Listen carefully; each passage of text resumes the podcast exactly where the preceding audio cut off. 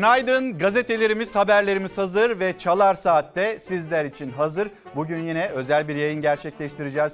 29 Eylül 2022 günlerden Perşembe dileğimiz her zaman gibi sağlıklı, mutlu, huzurlu bir gün olması. Haberlerimize hızlı bir şekilde başlayalım. Bugün Deva Partisi lideri Ali Babacan'ı ağırlayacağız. Altılı masayı konuşacağız. Altılı masada bir çatlak var mı yok mu? Adaylıkla ilgili düşünceleri nedir? 2 Ekim öncesinde CHP lideri Kemal Kılıçdaroğlu'nun ev sahipliğinde yeniden toplanacak e, altılı masa ve bu toplantının öncesinde Ali Babacan bir trafik işletti niçin işletti ve ekonomi ekonomiyi konuşacağız. Mitingler gerçekleştiriyor Deva Partisi. Çiftçi ne düşünüyor? Esnaf ne düşünüyor? Asgari ücretli ne düşünüyor? Önümüzdeki günlerle ilgili kendisinin değerlendirmelerini alacağız. Bugün başlığımız endişemiz şu. Asgari ücretli 2023 yılının yani 1 Ocak 2023 tarihinde ilan edilecek olan asgari ücretin ne kadar olacağının merakı içinde. Cumhurbaşkanına bu soru soruldu dün ve Cumhurbaşkanı rahat olun hiç endişe etmeyin dedi. Ama bir yandan da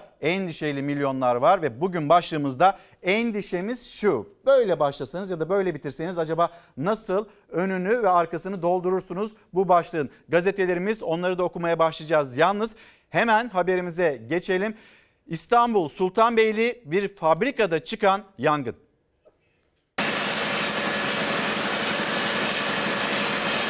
İstanbul Sultanbeyli'de bulunan çelik tencere fabrikası alev alev yandı. İş saati olması nedeniyle çok sayıda çalışan fabrikadaydı. Yangın alarmı olası bir faciayı önledi.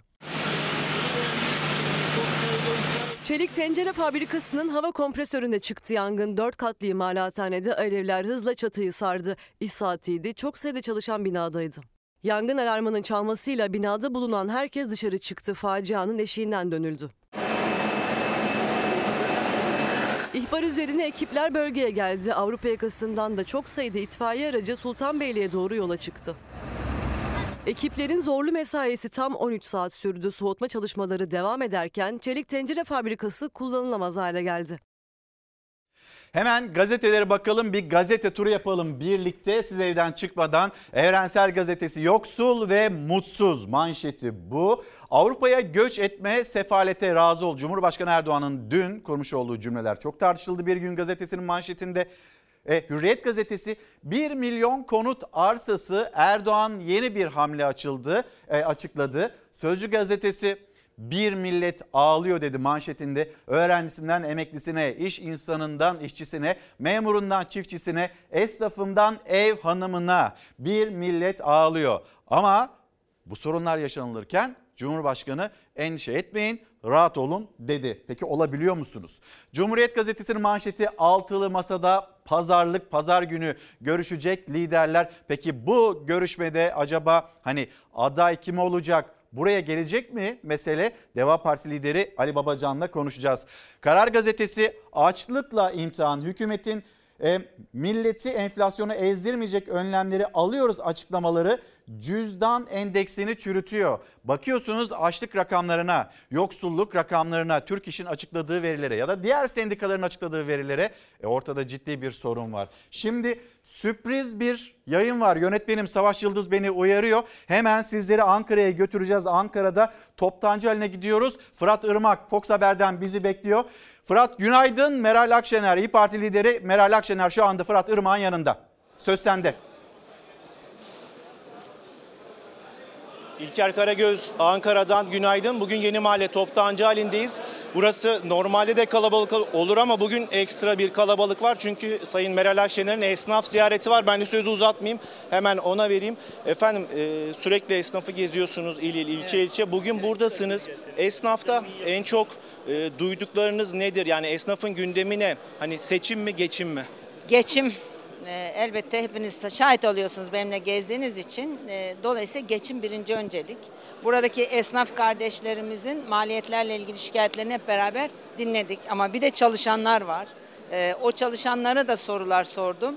Mesela e, işte evin kira mı? Kira. Eşin çalışıyor mu? Hayır. Asgari ücret evet. Kaç çocuk var? İki ya da üç. Ve sonuç itibariyle geçinebiliyor musunuz? Hayır. Şimdi e, yani evim kira değil, eşim çalışmıyor, üç çocuk var. Geçinebiliyor musunuz? Gıda manasında veya günlük hayat için çok zor. Hayır. Şimdi e, yani sahi buranın işletmecisi şikayetçi. Elektrik parası gösterdiler biraz evvel. Üç kişinin çalıştığı bir lokantanın gelen elektrik parası 9500 lira. Şimdi dolayısıyla esnafla çok uzun zamandır hemhal olduğumuz için ortaya çıkan gerçeklik geçim meselesi, üretimdeki düşüş, maliyetlerin artışı ve sürekli olarak birilerinin düşman kuvvet ilan edilmesi. Yani şimdi hal esnafıyla beraberiz. Bu e, maliyetlerin yükselmesinin me- sanki nedeni onlarmış gibi de bir düşman ilan etme hali var. Sürekli olarak arada birilerini e, hükümet, iktidarı yönetenler düşman ilan ediyor. Dolayısıyla buraya dikkat çekmek için geldim ben. Bir soru daha sordum arkadaşlara. Kaç kişi çalışıyor sadece şu kapalı alanda dediğim zaman bakın başkanın söylediği 5000 kişi burada çalışıyor. 500 kadın işçi çalışıyor. Her dükkanın yani dükkan diyeyim adına her işletmenin bir aşçısı var. Bunların hepsi kadın. Şimdi böyle bir sistem bu. İnanılmaz bir istihdam sağlanmış vaziyette ve görülmeyen, dertleri dinlenilmeyen bir alan ama görmeden, e, bilmeden sürekli bir yani kendi beceriksizliklerini birilerinin üstüne yıkma gayreti içinde de genellikle hal esnafına işte şöyledir böyledir dendi uzun bir zamandır. Gördüğümüz şey geçim, geçim, geçim. Bir de siz hep e, ziyaretlerinizde de söylüyorsunuz esnaf e, şey seçmen veli nimettir Evet. diye. Baktığımız zaman esnaf, seçmen, e, asıl noter burası galiba herhalde. Aynen öyle, aynen öyle burası. Aynen öyle. Şimdi çok uzun zamandır şuculuk buculuk üzerinden bir kavga yürüdü. Çok da hoşuna gitti iktidarın yün yumaklarını atıp bizleri o yün yumaklarına dolaştırmak. Ama e, İyi Parti olarak biz bu yün yumaklarını kabul etmiyoruz, almıyoruz. E, Onlara iade ediyoruz. Dolayısıyla bizim işimiz esnaf, esnafın içinde üretici. Yani şu muzu üreten bizim, onu satan bizim, onu paketleyen bizim, e, onu satın alan bizim. Dolayısıyla bu bir e, yani milletin tümü ve bunların tamamı seçmen. Seçmen veli nimettir. Bu esnaf dükkanlarından aslında e, siyasetçiye verilen mesaj var. O da şu, benim için müşteri veli nimet, sen de beni veli nimet göreceksin. Ben de siyasetçi olarak arkadaşlarımla beraber bunu tahkim etmek üzere yola çıktık. Daha bu dükkanların içinde hiçbir siyasi parti yermedim ben. Bakın iki buçuk yılı geçti. Hiçbir siyasi parti yermedim. Kendi partimi övmedim. Propaganda yapmadım. Ki buranın sesi aracılığınızla Türkiye'ye duyulsun ve bir bütünlük meydana gelsin diye. İddia ediyorum. Gele, yani seçim ne zaman yapılacak bilemiyorum ben onu. İster zamanında ister biraz öncesinde yapılsın. İnşallah e, işte seçmen nasıl veli nimeti olduğunu hepimize gösterecek. Efendim etiket endişemiz şu. Bugün Meral Akşener manşeti atmış olsa bu etikete ne söylerdi? Endişemiz şu güzel. Ne diyelim başkanım? Endişemiz geçinememek. Endişemiz aç kalmak. Endişemiz çocuklarımızın geleceğindeki e, e, sorunlar. Çok teşekkür ederiz efendim. ederim, sağ olun. Evet İlker Karagöz, Meral Akşener e, Ankara'dan yayınımızdaydı. Biz de sözü sana bırakıyoruz. Fırat Irmak teşekkürler Fırat Irmak. Ee, Ankara'da toptancı halinde karşımızdaydı ve misafiri konuğu da Meral Akşener'di. Bir yandan haber yapmak için gitti. Sürpriz bir yayın. Endişemiz şu geçinememek endişemiz çocuklarımız. İyi Parti lideri Meral Akşener'in bugün Çalar Saat'in etiketine katkısı bu şekilde oldu. Ben hiçbir gittiğim yerde hiçbir dükkanda bir siyasi parti propagandası yapmıyorum. Onları dinliyorum dedi ve Çalar Saat'in başlangıcında Meral Akşener'i bugün Deva Partisi lideri Ali Babacan'ı konuk alacağız ve onun öncesinde yine altılı masadan bir lider Meral Akşener de misafirimiz konuğumuz oldu. Korkusuz gazetesi devam edelim yine hızlı bir şekilde paramız yok kitap alamıyoruz, okuyamıyoruz. Öğrencilerin bu feryadını duyun, çözüm üretin. Öğrencileri konuşacağız çünkü endişemiz öğrencilerin ülkemizden, memleketimizden vazgeçmesi, gençlerin ve gitmesi. E gittiklerinde ne söyleniyor? Cumhurbaşkanı Erdoğan gelelim mesela gazete pencereye.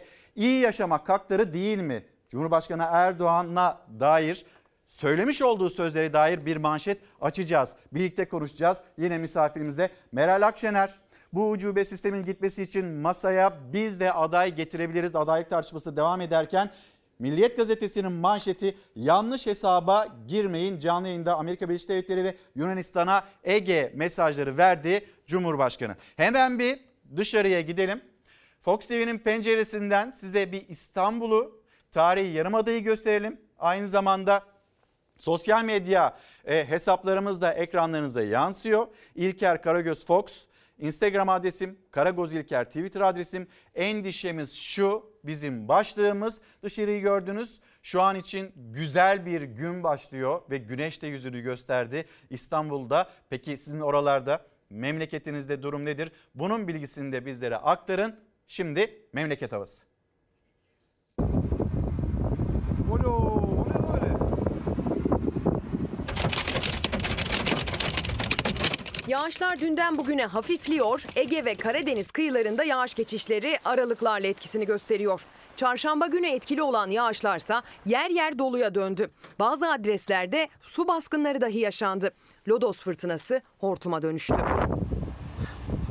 Tekirdağ'ın Çerkezköy ilçesinde hortum oluştu ardından dolu yağdı. Bir fabrikanın panelleri hasar gördü.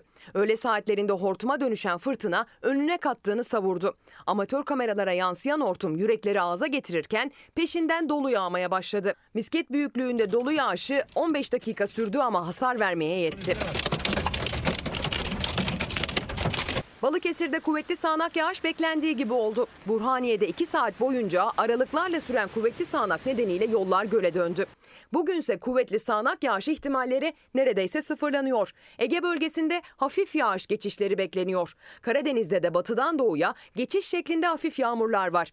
Isparta, Burdur çevrelerinde öğle saatlerinde kısa süreli yağmur görülebilir. Rüzgar bugün de güneyden esmeye devam edecek. Ege kıyılarında ve Akdeniz'in batısında rüzgar zaman zaman yine fırtınaya dönüşecek. Yurt genelinde genellikle güneyli yönlerden esen rüzgar baş ağrılarına neden olabilir. Olo, o ne böyle? Cuma günü ise yurt genelinde yağış ihtimali neredeyse sıfır. Sıcak bugünden yarına belirgin bir artış yaşıyor. Ege ve Akdeniz bölgelerinde 4-5 dereceye kadar ısınacak hava cuma günü. Marmara, Karadeniz ve iç kesimlerde sıcaklık artışı birkaç dereceyle sınırlı kalacak. Doğuda önemli bir değişiklik beklenmiyor. Cumartesi günü de hava yurt genelinde açık ve sıcak olacak. Pazar günü Marmara ve Kuzey Ege'de yeni bir yağış etkili olacağı benziyor bugünden bakılınca. Yeni haftanın ilk günlerinden itibarense Marmara, Ege ve Batı Karadeniz'den başlayarak sıcaklık düşüşü kendini hissettirecek. Ekonomiye dair mesajlar da geliyor. Birazdan piyasaların tam tam da böyle açıldığı saatte 9'da Deva Partisi lideri Babacan yanımızda olacak. Kendisine izleyicimiz göndermiş. Kendisine de soralım. Diyor ki e, izleyicimiz petrolün varil fiyatı 120 doları görmüştü zam yağdı. E şimdi aynı petrolün varil fiyatı 81 dolara geriledi. Günlerdir mesela akaryakıtta vatandaş indirim bekliyor. Nerede? Neden indirim yapılmıyor? İşte bu soruluyor. Hemen bakalım piyasalara. Dolar 18 lira 53 kuruş. 18 lira 53 kuruş. Daha nereye kadar gidecek ki? Gidecek yeri yok. Türk lirası daha fazla değer kaybetmez. 18 lira 53. O cümle kurulduğunda dolar 14 liraydı. Euro 18 lira 2 kuruş. Gram altın 985 e, lira. Biraz daha böyle düne göre yükseliş var. Peki saat 9'da acaba piyasalar açıldığında nasıl bir tabloyla karşı karşıya kalacak Türkiye? Karar gazetesine gelelim. İkinci detayını hemen paylaşalım. Sonra siyasetin başlıklarını ekranlarınıza taşıyalım. Masa noter değil Akşener altılı masaya ilişkin adaylık üzerinden net ifadeler kullandı. Kemal Bey adayı altılı masa tespit edecek dedi. Masaya görevi verip kendini bağladı. Bu masaya dayatma olamaz. Bu masaya dayatma olamaz. Masanın noter olma görevi yok dedi ve devamında kurduğu cümleler var. Yine Cumhuriyet Halk Partisi'nden gelen e, cümleler de var. Altılı masada çatlak var mı yok mu? Bu bir tartışma. Altılı masadaki tüm partiler bir ittifakın altında, Millet İttifakı'nın altında buluşacak mı, buluşmayacak mı? Bir başka tartışma bu ki Deva Partisi önce biz mutabakatı sağlayalım. Sonra nasılı, biz bu yarışa nasıl gireceğimizi çözelim. Sonrasında adayı konuşalım diyor ama şimdiden en çok adaylık konuşuluyor. Kemal Bey dedi ki bu altılı masa Cumhurbaşkanı adayını tespit edecek. Bu masaya bu görevi verip kendini de bağlayan e, Sayın Kılıçdaroğlu. O masanın bir e, noter olma e, görevi yok. Bir noter olma e, pozisyonumuz yok. Notersek o masanın manası kalmaz. Kılıçdaroğlu'nun adaylığı masaya gelirse itiraz edilebilir mi sorusuna verdiği yanıt Meral Akşener'in Habertürk televizyonunda konuştu. CHP lideri ya da herhangi bir ismin adaylığının bugüne kadar kesin olmadığını söyledi. CHP lideri o sözlerle ilgili konuşmamayı tercih etti. Çok teşekkürler efendim. Çok teşekkürler efendim. Siz şu anda altılı masanın adayının Kemal Kılıçdaroğlu olarak belirlenmediğini Hayır yok ama adaylığını söyleyebilir. Orada bir sorun yok. Diğer arkadaşlarımız da söyleyebilir. Başka insanların adı da oraya gelebilir. Yani- Onlar tartışır bir karar verilir. Ben isim hazırım üzerinde. diyorsunuz. E, elbette yani e, niye hazır olmayalım? Altı lider de zaten devletin nasıl yönetilmesi gerektiği konusunda görüş birliğine varmış durumda. Orada bir e, dayatma söz konusu olamaz. Orada bir ortak akıl ortaya çıkacaktır. Kemal Bey de son derece nazik, saygılı bir insan. Çünkü o masa noter değil. Bizim açımızdan da kesinlikle kesin değil. Öyle bir şey olabilir mi? Mutabakatla belirlenecek bir isim nasıl bir tarafın sadece söylemiyle netleşebilir? Yani o masadan ne çıkar ne çıkmaz onlar bizi pek ilgilendirmiyor. Deva Partisi sözcüsü de CHP liderinin adaylığının kendileri açısından da kesin olmadığının altını çizdi. Zaten Kılıçdaroğlu da adayım demedi. 2 Ekim'de ev sahipliği yapacağı 7. toplantı için liderleri ziyaret ediyor. Saadet Partisi Genel Başkanı ile buluştu. Bugün de Meral Akşener'le görüşecek. Benim söylediğim bir şey daha var. Kazanacak bir aday. Dolayısıyla biz hem kazanacak bir aday hem e, aklı başında devlet deneyimi olan bugünkü tuhaflıklara müsaade etmeyecek. İster Mansur Bey ister Ekrem Bey'i aday gösterilecekse biz varız itirazımız yok Olmaz. dedim. Aday olurlar olmazlar. Akşener'in Mansur Yavaş ve Ekrem İmamoğlu için biz varız cümlesi dikkat çekti. İyi Parti'nin seçime girmesinin yolunu açan 15 milletvekili transferi için Kılıçdaroğlu'na ölene kadar şükran duyacağım demişti. O sözleri tekrarladı ama CHP'ye borçlu değiliz, alacaklıyız diyerek. Bizim borcumuz yok. Çünkü eğer bir borç vardıysa biz 31 Mart'ta onu ödedik. Hatta alacaklı hale döndük. Cumhuriyet Halk Partisi ile İyi Parti arasında herhangi bir sorun yaşanır mı? Partiler arasında düşünce ayrılığı olabilir. Teminatı liderlerimizin birbiriyle olan ilişkileri ve güvenleridir. Muhalefet cephesinde açıklamalar böyle. Gözler bugün yapılacak Kılıçdaroğlu-Akşener görüşmesinde. Cumhurbaşkanı Erdoğansa katıldığı televizyon programında muhalefetin adayıyla zerre kadar ilgilenmiyoruz diyerek rakibi olacak adayı merak etmediğini söyledi. Biz onların adayının kim olup olmayacağıyla inanın zerre kadar ilgilenmiyoruz. Bu bizim derdimiz, meselemiz değil.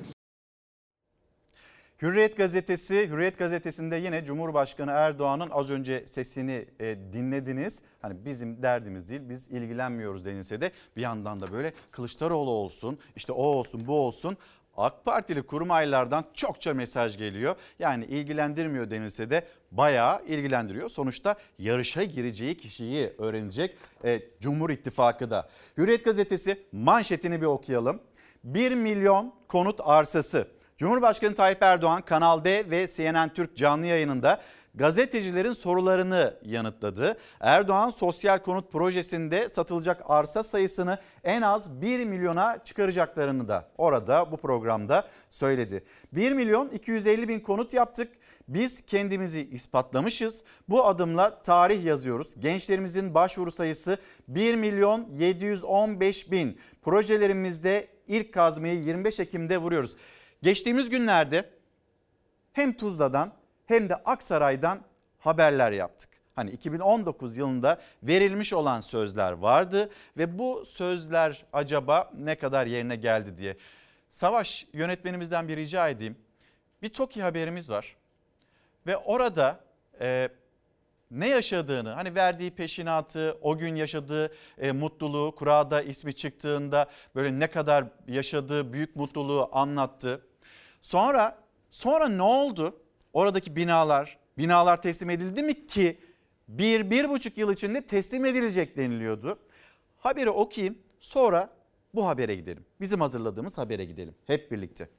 Türkiye'nin dört bir yanında TOKİ olarak konut yapımına başlayacaksak hepsini aynı anda temelleri atalım, işi başlatalım istiyoruz. En kısa zamanda kura tarihimizi açıklayarak bu adımı atacağız. Şimdi 2019 yılında da bunlar duyuldu. 5 milyondan fazla kişi burada bir umut, bir ümitle besliyor. Bu kurada ismini görmek istiyor. Fakat ödemeyle ilgili ciddi sıkıntıları var. dişlerini sıkarsa eşlerinden, dostlarından, yakınlarından da borç alabilirlerse dar gelirlinin bile ödeyebileceği bir sosyal konut projesinden bahsedildi Murat Kurum tarafından. Şimdi bir de dönelim 2019 yılına. 2019 yılı 2022 yılı arasında acaba söylenen, vaat edilen, müjdelenen TOKİ konutları bitti mi? Bu bölgede 1312 konut. Yani o 50 bin Türkiye çapında yapılan 50 bin konut kampanyasından bu Kaya şehire düşen 1312. Arabamı satacağım, hanımın bileziklerini sattık. Bu şekilde. 500 lira kuraya girme parası ödedim. Sonra 50 bin 150 lira e, konut peşinatı ödedim. Yaklaşık bu kuraya girmeyle şu ana kadar 3,5 yıl bir zaman geçti. Hala konut teslimini öğrenemedik. Asgari ücretle çalışan oğlunu evlendirip ev sahibi yapabilmek için 500 lira verip TOKİ çekilişine katılan oğlunun ismi çıkınca 50 bin lira peşinat vererek TOKİ Kayaşehir Konut Projesi'ne katılan baba Kazım Kaftal mağdur oldu. Çünkü 36 ayda teslim edilecek denilen konutlar Kur'an'ın üstünden 3,5 yıl geçmesine rağmen hala teslim edilmedi. Proje alanında inşaat sürüyor. Çok iyi arıyorsunuz. Ne diyorlar size efendim? Telefona bakmıyorlar. E-postayla sor- soru sordu oğlum. Ona da cevap vermedi. Dönmüyorlar. Yaklaşık 3,5 yıl önce kurası çekilen TOKİ Kayabaşı 25. bölge konutlarında inşaat süreci hala devam ediyor. Öyle ki 1312 konutluk proje alanının altyapısı dahi henüz tamamlanmadı. Burası e, 1312 daire. 1312 daire ot- yaklaşık 3,5 yıl olmuş. Kuraya girmek için parayı al- alınandan beri. Yani 1312 daire bitmediyse 2000 e, şey 250 bin daire çok zor görünüyor. 56 yaşındaki emekli Kazım Kaftalı ev hayali kurarken umutsuzluğa düşüren, elinde ne var ne yoksa satıp adını yazdırdığı TOKİ'nin İstanbul Başakşehir Kayaşehir Konut Projesi. 2019 yılında hak sahibi oldu. 36 ayda teslim edilecek denildi ama 2 artı 1 daireler hala teslim edilmedi. 2019'un Mayıs ve Haziran aylarında e, peşinat e, şey kura parası alındı. Kuraya girmek için para yatırdığımızdan beri 3,5 yıllık bir zaman geçti. Hala ama teslim içinde belli. Bakın kimisi kaba duruyor, kimisi biraz mantolaması bitmiş gibi duruyor. İnşaat süreci devam eden proje alanında binaların bir kısmının mantolama işlemleri tamamlanmış ama büyük bir kısmında inşaatlar devam ediyor. Bekleyeceğiz teslimini artık. Bizim orada en ufak daireler 7,5. 7500 lira kirası. Kira mümkün değil. Asgari ücretle çalışan oğlunun kiraya çıkmaya gücü yok. Yani evler tamamlanana kadar düğün tarihini de ertelemek zorunda. Baba Kazım Kaftalı ise daire teslim edildiğinde aylık 2248 liradan 15 yıllık ev taksidi bekliyor. En geç 2 sene. Şu anda da öyle deniyor mesela. 250 bin konut kampanyasında en geç 2 sene deniyor ama 1312 konut var burada. 1312 konu- konutu yani zamanında bitiremeyen bu kadar çok konut nasıl bitecek bilmiyorum. Bu haberde benim gözüm sadece bir yere takıldı. Bir levhaya. Orada yaşadığı durumu anlatan büyüğümüzün yaşadıklarını işte anlatırken bir yandan böyle tam arkasında duran bir levha var. O levhada çıkmaz sokak. Şu anda kendilerini insanlar çıkmazda hissediyorlar. Görüyorsunuz arkada çıkmaz bir sokak var. 2019'da müjdelendi. İşte her şey üzerlerine düşen bütün sorumluluğu da oradaki e, TOKİ'den ev alan kişiler yerine getirdi. Yalnız evler bitmiyor. Neden bitmiyor? Böyle bir müjde olur mu olmaz mı?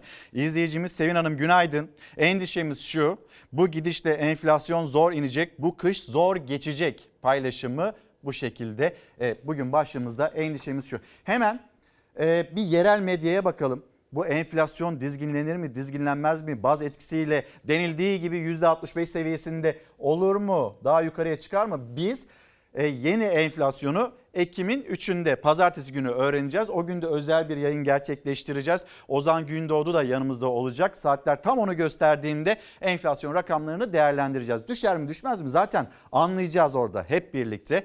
İcradan satılık bağ bahçe gıda krizi endişesi her geçen gün tırmanırken üretim yapamaz hale gelen çiftçilerse icralık oluyor. İzmir'in 13 ilçesinde tarla, tarım arazisi, bağ ve bahçeden oluşan 57 farklı parselde yaklaşık 786 bin metrekarelik alan satışa çıktı.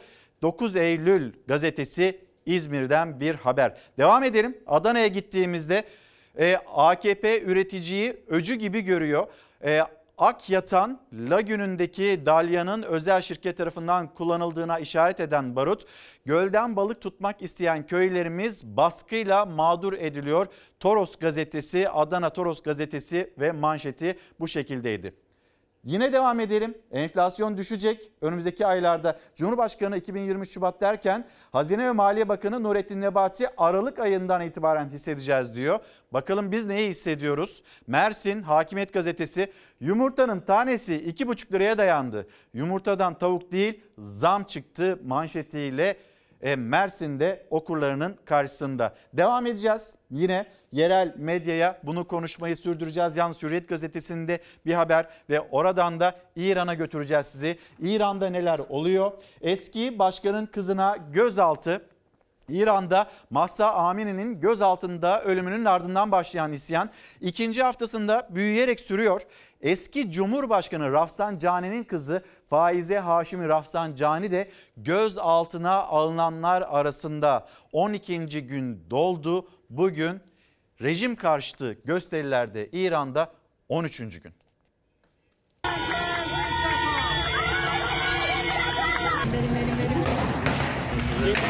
İran rejimi günlerdir süren protestoları destekleyenlerin peşine düştü. Eski Cumhurbaşkanı Rafsanjani'nin kızını olayları kışkırtmakla suçlayıp gözaltına aldı. Devrim muhafızları rejim karşıtı ayrılıkçı örgütleri suçladı. Kuzey Irak'taki merkezlerini vurdu. İran'da rejimi sallayan gösterilerde 12 gün geride kaldı. Başta başkent Tahran, birçok kent geceyi hareketli geçirdi. Sokaklarda diktatöre ölüm sloganları yükseldi. Çok sayıda kişi yaralandı. Birçok gösterici gözaltına alındı.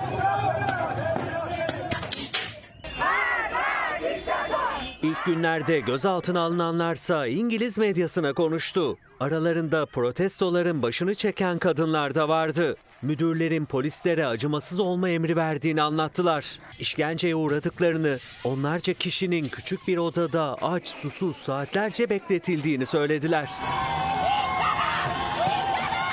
Hükümet bir yandan da göstericileri kışkırtmakla suçladığı isimlerin peşinde. Bu isimlerden biri de eski Cumhurbaşkanı Haşimi Rafsanjani'nin kızı Faize Haşimi'ydi. Polis Mahsa Amini'nin ölümü sonrası İran'ın mahkumlara muamelesinin İsrail'den daha kötü olduğunu söyleyen Haşimi'yi Tahran'da gözaltına aldı. İran devrim muhafızları ise bir hafta içinde üçüncü kez Kuzey Irak'ı bombaladı. Tahran, Irak'tan İran'ı kışkırtmaya çalışan teröristlerin karargahlarının vurulduğunu açıkladı. Saldırıda en az 7 kişinin öldüğü, 28 kişinin yaralandığı duyuruldu. Şimdi bir izleyicimizden mesaj var ve diyor ki 2019 yılındaki Samsun Atakum Toki kurası çekildi kazandık. 3 yıl oldu. Ne yeri belli, ne ihale belli, ne Cimer ne TOKİ cevap veriyor. Bu vaatleri yaşayanlara sorun. Canlı örnek işte tam karşınızda. Bakıyorum hemen isminize müsaadenizle. Ahmet Köksal Samsun'dan yazıyor. Atakum'daki TOKİ ile ilgili hani bir anda Cumhuriyet tarihinin en büyük sosyal konut projesi müjdesi. Diğer yanda her yıl 100 bin konut yapılacak. 2019 yılının müjdesi sene 2022 ne yeri belli ne de hani bu evler ortada. Soruyoruz yanıt yok. Cimer'e soruyoruz yok. TOKİ'ye soruyoruz. Bunların yanıtını alamıyoruz mesajları. Şimdi yine düne döneceğiz. Bugün hem siyaset siyasetçiler onların görüşündeki konuşmaları hem de Cumhurbaşkanı Erdoğan'ın dün akşam yapmış olduğu konuşma, yaptığı açıklamalar bunlar birbiriyle ne kadar böyle örtüşecek, yeni bir polemik doğacak mı, doğmayacak mı? Onun da takibini yapacağız. Endişemiz şu başlığı altında konuşuyoruz. Bir açıklama daha var. TOK'la ilgili Türkiye'nin yerli otomobiliyle ilgili Cumhurbaşkanı ne söyledi? Fiyatlar noktasında öyle ürkütücü bir fiyat ortaya çıkacağına ihtimal vermiyorum. Ama hedefimiz inşallah 29 Ekim'e TOK'u yetiştirelim istiyoruz. Seda Hanım günaydın. Endişemiz şu. Gerçekten geleceğimiz olan çocuklarımıza yeterince gıda veremiyoruz. Gelişim bozukluğu ve dikkat bozukluğu yaygın hale gelecek. En kötüsü de şimdiki gençlerimiz bırakın ev almayı, evlenmeyi bile hayal edemiyorlar. biz gençlerimize acaba nasıl bir gelecek sunacağız? Bunu soran, sorgulayan bir izleyicimiz. Bebeklerimize, evlatlarımıza nasıl sahip çıkacağız peki? Bunu da konuşmamız gerekiyor. Bakıyorsunuz hani bir sevinç ya da bir üzüntü, bir düğün, bir takım maç kazanmış ve orada birileri çıkıyor çok matah bir şeymiş gibi, harika bir şeymiş gibi, sevincini başka türlü gösteremeyecekmiş gibi. Mutlu olmayı bilmeyen insanlar var ülkemizde. Bellerinde de silahlar var. Havaya sağa sola ateş ediyorlar. Mutlu olduk diye. Böyle bir anda, böyle bir durumda bir ailenin canı yandı. Biz bir evladımız daha kaybettik bu maganda kurşun nedeniyle.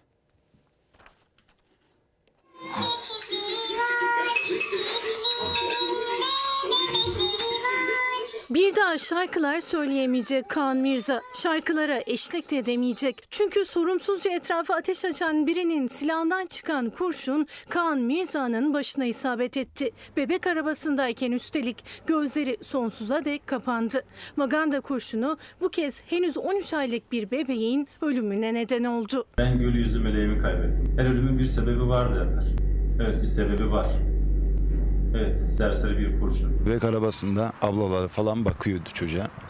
Bilinmedik yerden kurşun geliyor işte kafasına denk geliyor. Adıyaman'da yaşayan Taş ailesi Gaziantep'te akraba ziyaretindeydi. Ablaları 13 aylık kardeşleri Kaan Mirza Taş'ı bebek arabasına koyup sitenin bahçesindeki parka götürdü. Kimse nasıl olduğunu anlamadı ama Kaan Mirza bir ara hareketsiz kaldı. Başından da kan gelmeye başladı. Çocuklar aşağıda parkta oynarken evin önünde bilinmedik yerden kurşun geliyor. Korkunç gerçeği hastaneye gittiklerinde öğrendi Taş ailesi. Bebeklerinin başına bir magandanın silahından çıkan kurşun isabet etmişti. Kaan Mirza kurtarılamadı. Taş ailesi bebeklerinin cansız bedenini teslim aldı hastaneden. Kimse bunun sorumlusu yani bulunmasını istiyoruz. Başka bir şey yok. İnsan canı bu kadar ucuz olamaz. O bir bebek yani. Ses olmak istiyoruz. Bugün bu ses ilk benden başlasın. Nice Kaan Mirzalar ölmemek şartıyla. Kaan Mirza'yı yaşatın.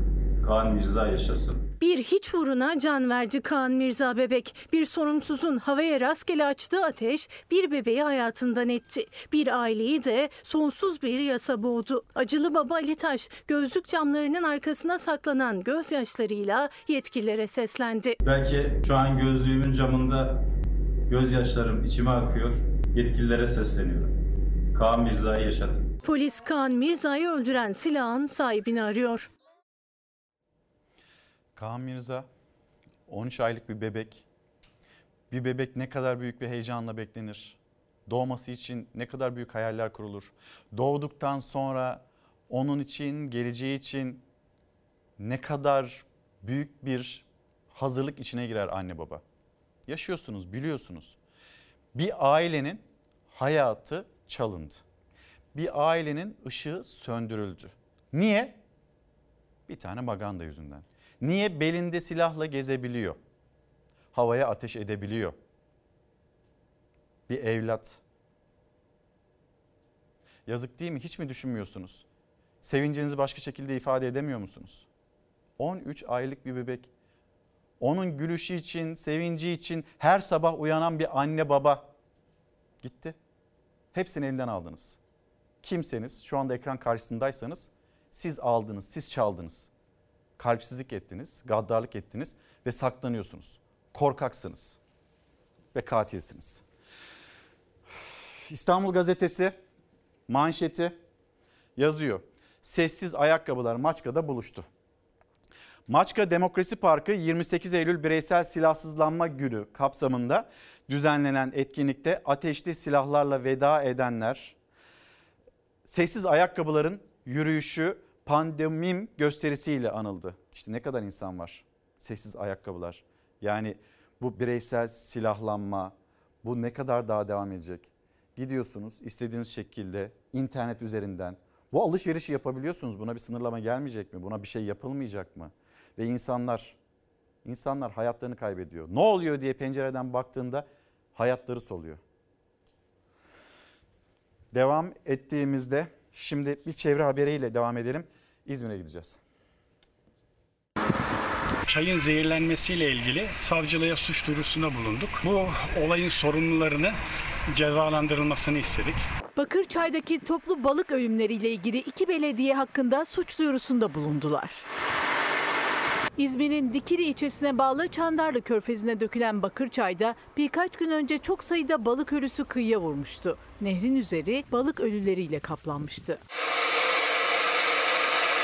Balık ölümlerine Bergama Belediyesi'nin Bakırçay'dan tarım arazisi sulayan çiftçiler için suyu belirli bir seviyede tutmak amacıyla deniz tarafına kurduğu setin neden olduğu ileri sürülmüştü. İddiaya göre belediye burada mermer ocaklarından alınan kimyasal madde içerikli çürüf dökmüştü. Dikili Belediyesi'nin de balık ölümleri sonrası numune almadan bu seti yıktığı iddia edildi. Her iki belediye içinde Çandarlı Halk Meclisi üyeleri Dikili Cumhuriyet Başsavcılığına suç duyurusunda bulundu. Balıkların zehirlendiği için bir ihbar gelmiştir. Bunun için iç atarım geldi, nomine aldı. Nominenin sonucunu bekliyoruz. Bolu'nun Göynük ilçesinde bulunan Çubuk Gölü'nde de toplu balık ölümleri yaşandı. Bölgede inceleme yapan Tarım ve Orman Müdürlüğü ekipleri sudan ve ölü balıklardan numune aldı. Yöre halkı balıkların hem kirlilik hem de aşırı avlanma nedeniyle öldüğünü düşünüyor. Gölden balık tutulmasının yasaklanmasını istediler. Çok rahatsızız, çok şikayetçiyiz. Balıkçılar mı geliyor? Evet, balıkçılar geliyor. Çok geliyorlar hem de. Herkes bir, bir kişi 5-6 tane olta atıyor. Geceleri ağ atıyorlar, botla giriyorlar. Zehirli atık yok burada, fabrika yok. Bir şey yok. Neden olduğunu bilmiyoruz. Osmaniye'nin Kadirli ilçesinde de Savrun çayına atık su boşaltıldığı ileri sürüldü. Rengi değişen, çevreye kötü kokular yayan çaydan ekipler numune aldı. Polislerin promosyon ödemeleri yeniden düzenlendi. Polisler istedi, sesini duyurmak için gayret etti. Buraya pek çok mesaj geldi, bir söyledik, haberleştirdik. Talep ettiğiniz için, istediğiniz için hakkınız olanı bize verin dediğiniz için o promosyonda düzenleme oldu. Şimdi o habere geçeceğiz. Yalnız öncesinde bir Bir Gün gazetesini okuyalım. Avrupa'ya göç etme, sefalete razı ol. Erdoğan tüm toplumun kendi ve yandaşlarının olanaklarına sahip olduğunu düşünüyor. Daha iyi bir yaşam için gurbetin yolunu tutanları süfli olmakla suçlayan Erdoğan'a tepki yağdı. Süfli demek bayağı demek aslında bir yandan. AKP'li Cumhurbaşkanı Erdoğan Etlik Şehir Hastanesi'nin açılış töreninde yurt dışına göç edenleri ve göç etmek isteyenlere hedef aldı. Sırf daha iyi arabaya binmek, sırf daha yeni telefon alabilmek, sırf daha çok konsere gidebilmek gibi süfli, adi, aşağılık bayağı hani anlamı da parantez içinde böyle. Heveslerle ellerin yani başka ülkelerin, başka toplumların kapısına varanlara acıyarak bakıyorum dedi. Bu siyasette konuşuldu. Sonra birazdan reklamlara gideceğiz. Reklamların dönüşünde de Deva Partisi lideri Ali Babacan. Hani Erdoğan Cumhurbaşkanı ekonomiyle ilgili neler söyledi? Ali Babacan'ın ekonomiyle ilgili düşünceleri neler? Ben ekonomistim dedi Erdoğan. Ve tam da karşısında senelerce AK Parti hükümetlerinde görev yapmış olan ama sonrasında da yolları ayrılmış olan bir isim. İki krizi ben çözdüm. Madem ekonomistsiniz bir imza ile çözsenize şu anda yaşanılan krizi diyen Ali Babacan. Karşılıklı acaba ne düşünüyor bu ekonomiyle ilgili konuşacağız birazdan. Ve gelelim polislerimizin promosyonu, yenilenen promosyonu. Bu 27 bin liranın polisin 330 bin polis için düşünüldüğünde az olduğunu biliyoruz. En az 50 bin lira olması gerekir. Polislere 3 yıl için 27 bin lira promosyon ödemesi yapılacak. Polisler her ay maaşlarına cüzi bir miktar eklenerek ödenen promosyona itiraz etmiş, toplu halde 50 bin lira talep etmişti. Emniyet Genel Müdürlüğü promosyonu 27 bin lira olarak açıkladı. Aslında bizim başından beri söylediğimiz tüm polislerin bunlarla ilgili milyonlarca tweet attığı, bir anayasal hak mücadelesi verdiği konunun ve benim de meclis gündemine getirdiğim soru önergesi verdiğim konunun aslında doğru bir konu olduğunu kendisi teyit etmiş oldu. Polisler promosyon haksızlığına son verilmesi için yaklaşık 5 milyon sosyal medya paylaşımı yaptı. Emniyet Sen'in öncülüğünü yaptığı Ağustos ayında başlayan kampanya büyük destek aldı. Konuyu meclise taşıyan CHP İzmir Milletvekili Murat Bakan, ihaleye tek bir kamu bankasının katılmasına tepki gösterdi. Tüm bankaların katıldığı şeffaf bir ihaleyle yapılmalıydı ve çıkacak rakamı biz hepimiz görmeliydik ama bunu yapmayı tercih etmediler. İki kitabımız var elimde. Sonrasında reklamlara gideceğiz ve hızlı bir şekilde döneceğiz. Konuğumuzla birlikte Köle Cem Çelik. Hemen göstereyim kitabın kapağını da. Aylin Algun aslında öyle değil. Aşk sandığın gerçekte zehirse ya öyleyse diye bir sorgulama. Aslında öyle değil. Şimdi mola dönüşte buluşalım. Günaydın. Bir kez daha devam ediyoruz Çalar Saat'te. Saatlerimiz 8.55'i gösteriyor. 5 dakika sonra tam da piyasalar açıldığında Deva Partisi lideri Ali Babacan yanımızda olacak ve ekonomiyle başlayacağız sohbetimize. Bu arada memur peyzaj mimarları onlardan gelen çok sayıda da mesaj var. Endişemiz şu peyzaj mimarlarının kadro sorununu görmezden geliyorlar ve bunu artık görmezden de gelmesinler. E, peyzaj konusunda peyzaj mimarları e, işte böyle bir mesajı paylaşıyor bizimle. Hemen gazeteleri arkamızda alalım. Korkusuz gazetesi Korkusuz gazetesini bir okuyalım. Hani endişemiz şu gençlerimiz, gençlerimiz bu ülkeden vazgeçmesinler ve gitmesinler. İyi bir eğitim alsınlar, kendilerini geliştirsinler. Entellek, entelektüellik seviyesi anlamında da daha yukarıda olabilsinler. Dünyadaki bütün yayınları takip edebilsinler. Türkiye'de çıkan kitapları takip edebilsinler. Sinemaya gidebilsinler, nefes alabilsinler. Kahve içtikleri için ama o kahveyi alabiliyorsun ya da cep telefonları nedeniyle Çıkar bakalım o cep telefonunu denilmesin artık onlara. Sokakta dayılar karşılarına çıktığında bunu demesinler. Bizim isteğimiz bu ama bakın onlar neyi yaşıyor? Paramız yok, kitap alamıyoruz, okuyamıyoruz. Kitap fiyatları ikiye katlandı. Öğrenciler isyanda. Parasızlıktan kitap alamadığını söyleyen üniversiteli gençler bu durum geleceğe umutla bakmamıza engel oluyor diye dert yandı. Elif Berda Kıtay kitap fiyatı sürekli artıyor. Türk genci olarak çok üzülüyorum. Kerem Batur iki kitap 200 lira bütçemizi zorluyor. Öğrenci olarak hayalim bu değildi. Ve Bahar Güleroğlu 100 liradan aşağı mesleki kitap yok. Alamamak beni çok üzüyor diyor. Ama biz neyle övünüyoruz? Biz sosyal yardımların sayısının ne kadar artmasıyla ya da yapılan o sosyal yardımların miktarının arttırılmasıyla övünüyoruz. Peki bu övünülecek bir şey mi? Bu ülkede yoksulluğun daha da böyle perçinlenmesi anlamına gelmiyor mu? Yoksa bunun diğer tarafı karşılığı istihdam yaratmak mı acaba gençler için ve pek çok kesim için? Açlıkla imtihan Eylül'de açlık sınırı 7 bin, yoksulluk sınırı 23 bin liraya yükseldi.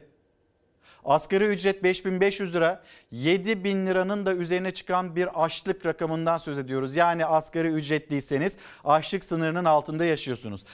Anne baba evde de iki tane evladınız var. Siz anne baba olarak asgari ücretle çalışıyorsanız yoksulluk sınırının yarısında bile değilsiniz. Peki biz ülke olarak bunu hak ediyor muyuz? Sokaktan topladım. Komşularım yardım etti. Çok üzülüyorum. Gerçekten çok üzülüyorum. Kanser hastasıyım. Yaklaşık 11 yıldır 3500 lira malul maaş alıyorum. 1350'sini kiraya veriyorum. Elektrik, su, telefon faturamı yatırıyorum. 500 lira. Kalan parayla geçinmeye çalışıyorum ama hiçbir şey ne alabiliyorum ne yapabiliyorum ve nasıl yaşayacağım. Benim zaten çok kısa ömrüm var. Kalan ömrümü mutlu geçirmek istiyorum. İçinde bulunduğu çaresizliği, geçim derdini anlatırken gözyaşlarını tutamıyor. 66 yaşındaki kanser hastası Ulviye Doğan. Tek aldığı destek belediyeden hasta bezi yardımı. Eline geçen malullük aylığıyla geçinemiyor. Onun gibi yüz binlercesi geçim derdinde. Hayat pahalılığı, enflasyon zirve yapınca Aile ve Sosyal Hizmetler Bakanlığı sosyal yardım miktarında artışa gitti. 450 lirayla 600 lira arasındaki sosyal destek 850 lirayla 1250 lira arasına yükseltildi. Ancak bu destekten hem herkes yararlanamıyor hem de miktar arttırılsa da hala geçinmeye yetecek kadar değil. Dışarıdan bir şey alamıyorum. 10 senedir, 12 senedir üstüme bir kıyafet almadım. Almadım. Alacak imkanım yok. Belki 15 sene olmuştur. Bir gram bile et almadım. Hepsi sokaktan toplandı. Aha. Bak. Devlet beni tamamen bitirdi. Biz hepten sahipsiz bıraktık. Niye böyle yaptılar? Niye böyle bir durumda oldu? Gene insanlar iyi kötü yaşıyorlardı. İyi kötü ihtiyaçlarını görüyorlardı. %80'i aşan enflasyon zaten geçinmekte zorlanan dar gelirliği daha da dara soktu. Aile Bakanlığı da yardıma muhtaç olan ailelere verilen sosyal yardım tutarını arttırdı. Bir de çocuk destek bileşeni adı altında yeni bir yardım eklendi. O da çocuk sayısına göre 350 lirayla 650 lira arasında. Doğalgaz desteği de yıllık 900 lirayla 2500 lira arasına yükseltildi. Doğal gazlı sıcak bir ev isterdim. Yok sobam yok. Kış geliyor bakın yakmam lazım yani soba yok. Doğalgazsız, sobasız evlerde kışı karşılamaya hazırlanıyor dar gelirli. Gıdaya bile zor yetiyor çünkü bütçeleri. Türk İş Eylül ayının açlık sınırını açıkladı. Asgari ücretle makas iyice açıldı. 4 kişilik bir ailenin yalnızca gıdaya ayırması gereken para 7245 lira. Yoksulluk sınırı ise 4 asgari ücretinde üstünde. 77 yaşındaki Alice Çavuşoğlu ise asgari ücretinde altındaki emekli maaşıyla 4000 lirayla geçim mücadelesinde. Nerede yetecek güzel çocuğum nerede yetecek? Bu kadar pahalılık yoktu yavrum. Efendim misafirimiz söylemiş olduğum üzere Deva Partisi lideri Ali Babacan şu anda Çalar Saat'te de konuğumuz. Günaydın. Hoş Günaydın, geldiniz. hoş bulduk. Nasılsınız? Sağ olun, teşekkürler. Siz Yeni- nasılsınız efendim? Biz iyiyiz çok şükür. Sizin Yeni yayın dönemi hayırlı olsun. Çok Yeni olun, program çok hayırlı olsun. ederim. Başarılar diliyorum. Çok sağ olun, çok naziksiniz. Biz iyiyiz çok şükür. Yoğun çalışıyoruz, koşturuyoruz. Türkiye'nin dört bir tarafında e, En buluşuyoruz. En son geçen hafta sonu Siirt'teydik. E, bu hafta sonu Trabzon'dayız. Siirt'te muhteşem bir miting gerçekleştirdik. Çok yoğun katılımlı, coşkulu. E, inşallah cumartesi günde Trabzon'da yine e, Atatürk alanında, meydanda vatandaşlarımıza buluşacağız. 15'inde de Erzurum'dayız. 15'inde de Erzurum. Evet, biliyorsunuz bu e, bu dönem siyasi partilerin pek miting yaptığı dönem değil. Yapabilenler de zaten sayısı sınırlı. E, Biz çok şükür mitinglerle vatandaşlarımızı buluşturuyoruz. Dertlerini dinliyoruz. Bir alan istediğinizde zorluk yaşıyor musunuz? İlk 3 alanda ciddi zorluk yaşadık. Ee, ama daha sonra e, kolaylaşmaya başladı. Baktılar ki bizi ta dağın başına da sürseler vatandaşlarımız geliyor orada bizi dinliyor. Bunu Gaziantep'te gördüler, Gebze'de gördüler. Ondan sonra artık alanla ilgili şimdilik sıkıntımız yok. Ama başka sorunlar çıkıyor. Mesela diyelim ki billboard asmak istiyoruz ona izin vermiyorlar. Ya da aynı gün aynı saatte hemen 100 kilometre ötede başka bir etkinlik koyuyor Sayın Erdoğan. Ee, milleti oraya çağırıyorlar. Bizim miting boşalsın oraya gitsin diye. Ama artık vatandaşlarımızın çoğu tercihini yaptığı için hani Erdoğan mı devamı dediğinde bizim mitinglerimiz doluyor taşıyor yani. Mesela Siirt'te e, Sayın Erdoğan en son miting yaptığı alan 2000 metrekare, bizimki 4000 metrekare. Yani ki ilk defa milletvekili seçildiği e, şehir biliyorsunuz yasaklıyken Evet. sonra yasakları kalkınca oradan milletvekili seçti seçildi geldi eşi Siirtli falan derken e, yani Siirt'te herhalde vatandaşlarımız en güçlü ve en net cevabı iktidara verdi. Artık bu iş değişiyor. Seçim günü geldiğinde bambaşka bir dönem başlayacak Türkiye'de diye vatandaşlarımız mesajı verdi Siirt'te yani. Efendim e, sizin alanınız ekonomi e, ve ekonomi olduğu için de isterseniz buradan başlayalım. Evden çıkmadan böyle e, siz ne söylüyorsunuz, ekonomiyle ilgili ne vaat ediyorsunuz? İzleyicilerimiz de merak ediyordur. Biz kısa kısa Cumhurbaşkanı Erdoğan'ın e, sözleri var. Karşılığında e, size bir seslenişi var. Birlikte şöyle bir arkamızı dönelim. Yani alan ve- ekonomi derken hemen... e, siz ekonomistsiniz ben, değil mi? Ben Dışişleri Bakanlığı yaptım, Avrupa Birliği Bakanlığı yaptım. 8 sene Milli Güvenlik Kurulu üyesiydim derken yani devlet yönetiminin e, tümünü e, görme, izleme ve bizzat katkıda bulunma imkanını buldum. Ama ticaretten geliyorum tabii. Yelpazeyi, Ben- yelpazeyi genişlettiniz ben, ama ben, ben ticaretten geliyorum. Yani bizim aile ticaretle uğraşan bir aile. Dolayısıyla ekonominin sadece hani makro devlet yönetimi değil ta kılcal damarlarına kadar bizzat yaşamış. E, ta ilkokul, ortaokul yıllarında sırtında mal taşıyarak hamallık yapmış birisiyim yani. Çıkrıkçılar yokuşuna da gireceğiz Çıkrıkçılar efendim. yokuşta, yokuşta, yokuşta ben sırtıma çok mal taşıdım yani. Efendim şimdi Sayın Cumhurbaşkanı ve size yönelik aslında cümleleri birlikte dinleyelim. Sonra yorumunuzu almak istiyorum. Faizi nereye indirdik? 4,6'ya indirdik. Enflasyon 6,2'ye geldi. Bunu biz başardık. Birileri değil. Ha şimdi bu neticenin üzerinden kendine paye çıkarmaya çalışanlar yok değil var. Ya sen kimsin? İmzayı atan kim? Sen kim? Başbakan bu işe olur vermeden sen ne yapabilirsin ya? Çıkıp televizyon ekranlarında ben yaptım. Ben ekonomi bakanıydım. Peki ya bu işin başı kim? Buyurun efendim. Şimdi e, Sayın Erdoğan diyor ki ben imza atmasaydım Ali Babacan bunu yapamazdı diyor. Peki şu anda tek imza yetkisi kendisinin değil mi? Bakanların imzasına da gerek yok artık. Ve 4 yıldır ülkeyi tek yetkili olarak yönetiyor. Peki o gün faiz kendi dediği gibi %4.6'ya düştü de bugün niye patladı faizler? Bugün niye enflasyon %200? TÜİK'in açıkladığı uydurma enflasyona bakmayın siz. Bugün Türkiye'de enflasyon %200. Yani 1 lira olan ürünlerin fiyatı ortalama 3 lira olmuş durumda. Ve bütün bunun altında da kendi imzası var. Üstelik tek imzası var. Demek ki keramet imzada değil. Keramet imzasında olsa 4 yıldır ülkenin ekonomisi iyi giderdi. Şimdi 4 yıldır beceremeyip Türkiye'nin ekonomisini batırıp mahvedip ondan sonra seçime şurada 9 ay kala işte o eski başarıyı ben yapmıştım diye eski defterleri karıştırıp onunla övülmeye çalışıyor. Müflis tüccar eski defterleri karıştırmış biliyorsunuz. Hiç mi dahil olmadı? Çok eski, o çok eskiye İki kriz çözdüm ben Şimdi diyorsunuz. hala hala Hiçbir fikri e, dahil olmadı o sürece.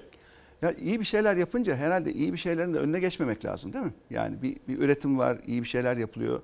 E, iyi bir şey olmasın diye önüne geçmemek lazım. E, o kadar başarının önüne geçecek kadar da herhalde dengesini kaybetmiş değildi o dönemlerde yani. Dolayısıyla bir başarı var, üretim var. Şimdi biz mesela ne diyor? Paradan 6-0 biz attık diyor değil mi? Bu videonun devamı var mı bilmiyorum. Yani aynı konuşmada onu da söylüyor yani. Şimdi paradan 6-0 atılacağını gazetelerden öğrendi. Bana sordu ertesi gün ya bu ne dedi? 6-0 mı atıyorsunuz para dedi. Ben de evet dedim. E, keşke söyleseydin de ben açıklasaydım dedi. Niye sen açıkladın dedi. Niye Bakın, söylemediniz? Ve paradan 6-0 atma töreninizi nerede yaptık? Merkez Bankası'nda yaptık. Bugün böyle bir şey olsa, bugün böyle bir şey olsa tören Merkez Bankası'nda mı yapılır yoksa külliyede mi yapılır? Herhalde herkes külliyeye çağırır değil mi? Ben yaptım ben ettim diye anlatır. Bakın bunu kendisini kınamak için söylemiyorum. Yaptıklarını kınamak için de söylemiyorum. Ya devletin başındaki kişi her şeyi bilmek zorunda değil. Her şeye burnunu sokmak zorunda da değil. Her şeye detaylı karışmak zorunda da değil. Devletin başındaki kişinin yapacağı iş ehil ve dürüst kadroları kilit yerlere koyacak ve genel koordinasyonu sağlayacak o kadar. Yani eğer işin başında iyi bir Dışişleri Bakanı varsa alıp götürüyorsa niye karışsan, karışıyorsun sen Dışişleri Bakanı'na? Tabii ki konuşacaksın. Tabii ki genel koordinasyonu sağlayacaksın. Dış politikayla ekonomi politikasının koordinasyonu sağlayacaksın. Sağlık politikasıyla ekonomi politikasının koordinasyonu sağlayacaksın. Eğitim politikasıyla kültür politikaları aynı telden çalsın, farklı konuşmasın bakanlar diye. Ama e, ben ekonomistim, alanım ekonomi deyip de tek bir alana böyle müdahale ettiği zaman sonuçlar ortada. Bizim dönemlerde ilgili rakamları söylemesin bakın. Ben açık söylüyorum o dönem bizim ve ekibimizin başarısı. Yoksa tekrar ederdi. Değil mi? 4 yıldır ülkeyi kalkındırması lazım. 4 yıldır bu ülke niye batıyor? Tam 4 yıldır bütün ekonomik göstergeler sürekli aşağıya doğru gidiyor. Ülke batıyor 4 mu? yıldır 4 yıldır enflasyon artıyor. Ülkenin batıp batmayacağı ile ilgili en önemli gösterge biraz teknik bir tabir ama kredi temerrüt takarız oranı diye bir gösterge vardır piyasalarda. CDS diye kısa adıyla tanınır. Bu ülkenin Risk iflas riskini gösterir. Ülkenin iflas riski ne bakın son 4 yıldır sürekli artış trendi. İnişler çıkışlar var ama artış sürekli trend yani trend sürekli artışta. Ee, Türkiye'nin döviz cinsinden borçlanma faizleri %10'u geçmiş durumda. Ve bunun hepsi tek yetkili, tek imzayla ülkeyi yönettiği dönemde oldu. Bizim dönemleri karıştırmasın. Kendi tek yetkili, tek imzasıyla hani fiyakalı imzası var ya o fiyakalı imzasıyla tek başına yönettiği dönemde ülkenin ekonomisi ne olmuş onu anlatsın. 4 yıldır bu ülkede enflasyon düşmüş mü, yükselmiş mi? 4 yıldır Türkiye'de fiyatlar düşmüş mü, artmış mı? 4 yıldır bu ülkede yoksulluk azalmış mı, çoğalmış mı? Son 4 yıldır bu ülkeden göçmek isteyen, kaçmak isteyen gençlerin sayısı azalmış mı, çoğalmış mı? Ya bütün rakamlar o kadar ortada ki. Sayın Cumhurbaşkanı'nın Şimdi- bir açıklaması daha var efendim. Yine devam edelim istiyorum. Çünkü Tabii. ekonomi başlığıyla Olur, ilgili e, kendisinin yaptığı başka açıklamalar da var. Mesela hani Türkiye'de bu yaşanıyor ama Amerika'ya gidin raflar boş.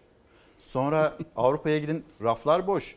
Ya da işte ben gökyüzünden baktım tırlar vızır vızır. Hani bir ekonomi tarifi de var Sayın Cumhurbaşkanı'nın. Bir sesimiz daha var. Birlikte dinleyelim lütfen. Buyurun. Amerika'dan Avrupa'ya pek çok ülke son 40-50 yılın en yüksek enflasyon oranlarıyla mücadele etmek zorunda kalıyor. Bu ülkelerde yaşayan herkes yüzde 8-9 oranında açıklanan rakamlarla gerçek enflasyon oranları arasındaki devasa farkı gayet iyi biliyor. Bizde vatandaş Neyi nasıl yani hissediyor? sadece bizim bizim sadece bizim TÜİK yalan söylemiyor diyor. Yani onların istatistik kurumları da yalan söylüyor. diyor. Bunun bu, onun ikrarı değil mi? Yani e, şimdi bizim TÜİK enflasyonu kaç açıklıyor? Yüzde 80 küsür. Gerçek enflasyon ne kadar? Yüzde 200 civarında. Bizim ölçtüğümüz bütün piyasadan. Çünkü 81 ili geziyoruz biz. Her esnafa girip çıkıyoruz. Bizim takribi olarak ölçtüğümüz enflasyon yüzde 200. Şimdi yüzde 200 enflasyonu bizim TÜİK yüzde 80 diye gösteriyor ya. Ne diyor? Onların yüzde 8-9 gösterdiği enflasyon aslında daha fazla diyor. Yani bizim söylediğimiz yalanı aslında bütün dünya söylüyor demeye getiriyor. Böyle bir şey olur mu ya? Böyle bir şey olur mu?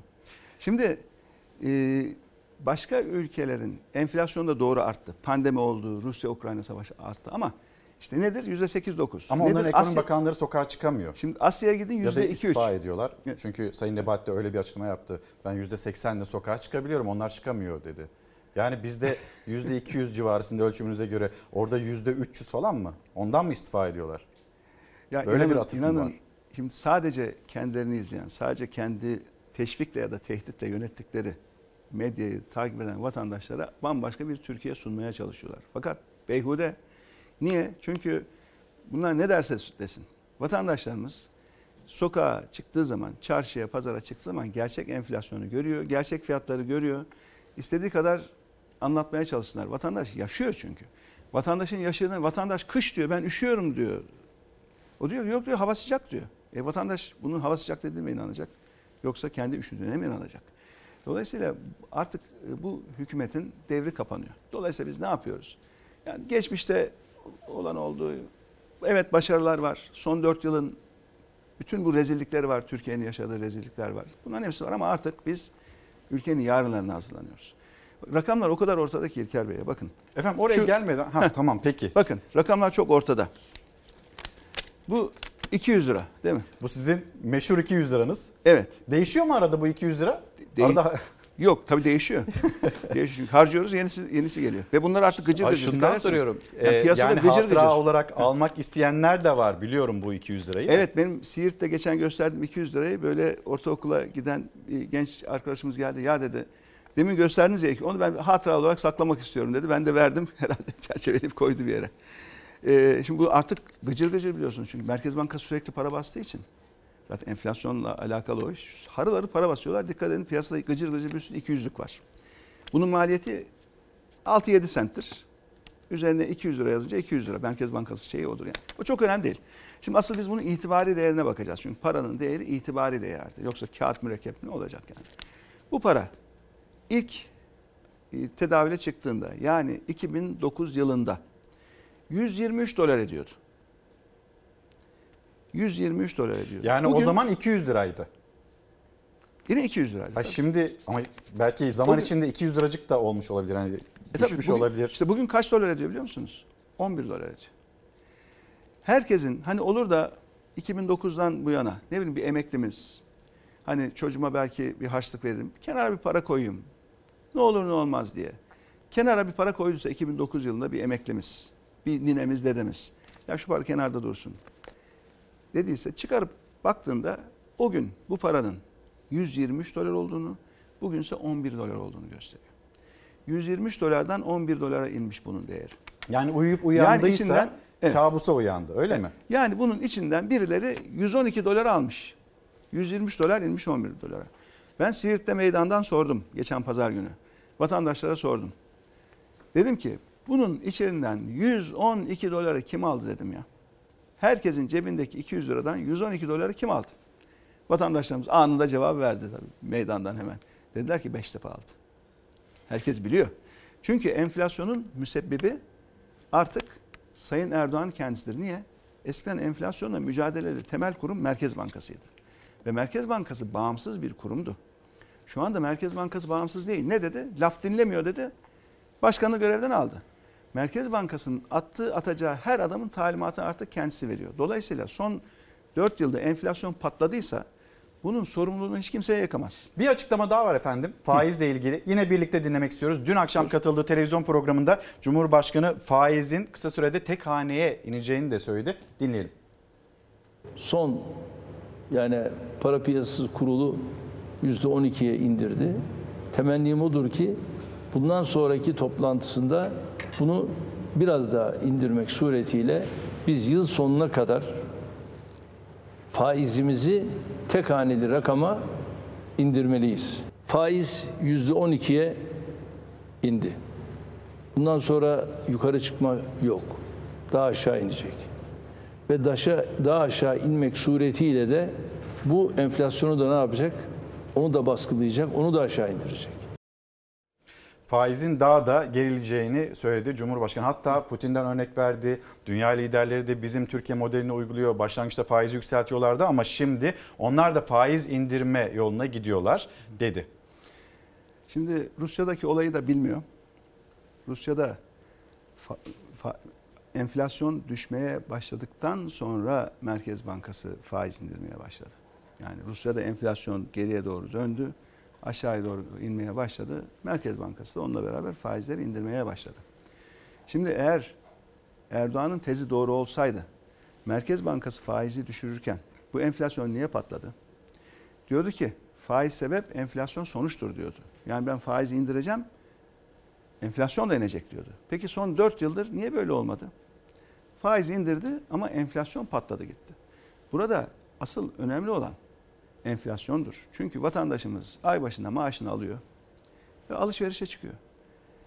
Maaş alıp da alışverişe çıkan vatandaşlarımızın faizle bir ilgisi yok ki. Asıl vatandaşlarımızı ilgilendiren en önemli husus çarşıda pazardaki fiyatlar. Faizi in, ne diyor biraz mesafe koymaya da başlamış. Muhtemelen bir süre sonra diyecek ki ben yapmadım Merkez Bankası yaptı diyecek. Çünkü para politikası kurulu indirdi falan filan diyor. Kendi talimatıyla yapıyorlar bunu ya. Laf dinlemiyor diye Merkez Bankası Başkanı değiştirmedi mi? Ne diyorsa Merkez Bankası onu yapıyor. Yani hiç böyle tiyatroya, rol yapmaya falan gerek yok yani. Talimatla yönetiyor Merkez Bankası. Ama mesafe koymaya başlıyor. Niye? Bir süre sonra der ki benim suçum değil Merkez Bankası Başkanı beceremedi. Der kovar başka bir Merkez Bankası Başkanı'nı koyuverir. Bütün onların hazırlığı falan da olabilir. Neyse çok önemli. Oralara artık yani biz bildiğimiz için yani ben 11 yıl bu ülkenin ekonomisinin başında oldum. Yani uzun sürede çalıştık. Yani e, biliyoruz. Biz artık İlker Bey yarınlara bakmamız gerekiyor yarınlara. Bakın bahsettiği Merkez Bankası faizi ne biliyor musunuz? Bankaların Merkez Bankası'ndan kredi alırken ödedikleri faiz. Siz bir de bankaların piyasaya verdikleri kredinin faizine bakın. Bugün bizim esnafımız %30, 35, 40, sanayicilerimiz, yatırımcılarımız %30, 35, 40 faiz ödüyor. Alma abi alma dedi Merkez Şimdi- Bankası Başkanı. Evet. Merkez Bankası Başkanı onu söylediği gün Merkez Bankası'nın bankalara verdiği kredinin faizi yüzde 13. Bankaların piyasaya verdiği kredinin faizi yüzde 30-35. Sanayici haklı olarak yakınıyor. Ya diyor başkan diyor Merkez Bankası faizi indirdi diyorsun ama diyor benim kredi aldığım faiz arttı diyor. Ben ne yapacağım diyor. O da alma diyor işine gelirse diyor. Şimdi bu niye? Bu rejimin vatandaşa bakışı, bu rejimin ülkeye bakışı. Artık devletle millet arasındaki fark çok büyüdü. Artık devlet milletten uzaklaştı. Devlet milletin hizmetinde olması lazım. Şu andaki devlet yönetenlerinin zihniyeti kardeşim bütün güç bizde. Aklımıza eseni yaparız. Bu tebaa da bizim yaptıklarımızın sonucuna katlanır. İşine gelirse alır, gelmezse almaz. Yani bütün artık zihniyet böyle. Ha nedir? Şimdi seçim geliyor diye yavaş yavaş vatandaşı e, hatırlamaya başlayabilirler seçim geliyor diye. Seçim geliyor diye ne yaptılar? Bir konut projesi açıkladılar değil mi şimdi? Cumhuriyet tarihinin en büyük sosyal konut projesi. Şimdi rakamlar ortada. Dün galiba bu yayında söylemiş. Ee, kaç kişi başvurdu diyor? 5 milyon kişi başvurdu diyor. Bakın kendi söyledikleri rakamlar. 20 yılda yaptığımız konut sayısı ne diyor aynı programda? 1 milyon 200. Yani 20 yılda toplam sosyal konut üretilme sayısı 1 milyon 200. Yılda ne kadar eder ortalama? 60 bin. Yani 20 yılın toplamında ortalama yılda 60 bin sosyal konut üretebilmişler. Peki diyelim ki hızlandırdı. 100 bin konut yaptı. 5 milyonda insan başvurdu değil mi? 5 milyon kişinin yılda 100 bin konut hızıyla ev sahibi olması ne kadar sürecek? 50 yıl. 50 yıl. Hayal satıyor hayal. Ya de, zaten 2019'da da hatırlarsanız yılda 100 bin konut projesi açıklamışlardı 2019. Az önce Soruyorlar mı? haberimizde de paylaştık. Ha, yani bitmeyen e, projeler, E? hiç başlamamış E? olan projeler, e, hala bitirilememiş olan projeler. Çünkü bir yıl, bir buçuk yıl içinde teslim edilecek deniliyordu. Ama şu anda Yani Ya siz diyelim ki ortalama örnek edilmedi. veriyorum. Ortalama piyasası 1 milyon lira olan konutu 500 bin liraya veriyorum diyecek. Millet tabii kuyruk olacak. Yani peki sen o 500 bin liraya herkese verebiliyor musun? Şimdi 5 milyon kişi başvuruyor kendi ifadesi.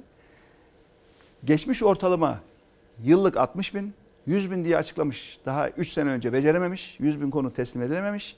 5 milyon kişi kuyruğa girdi diyor.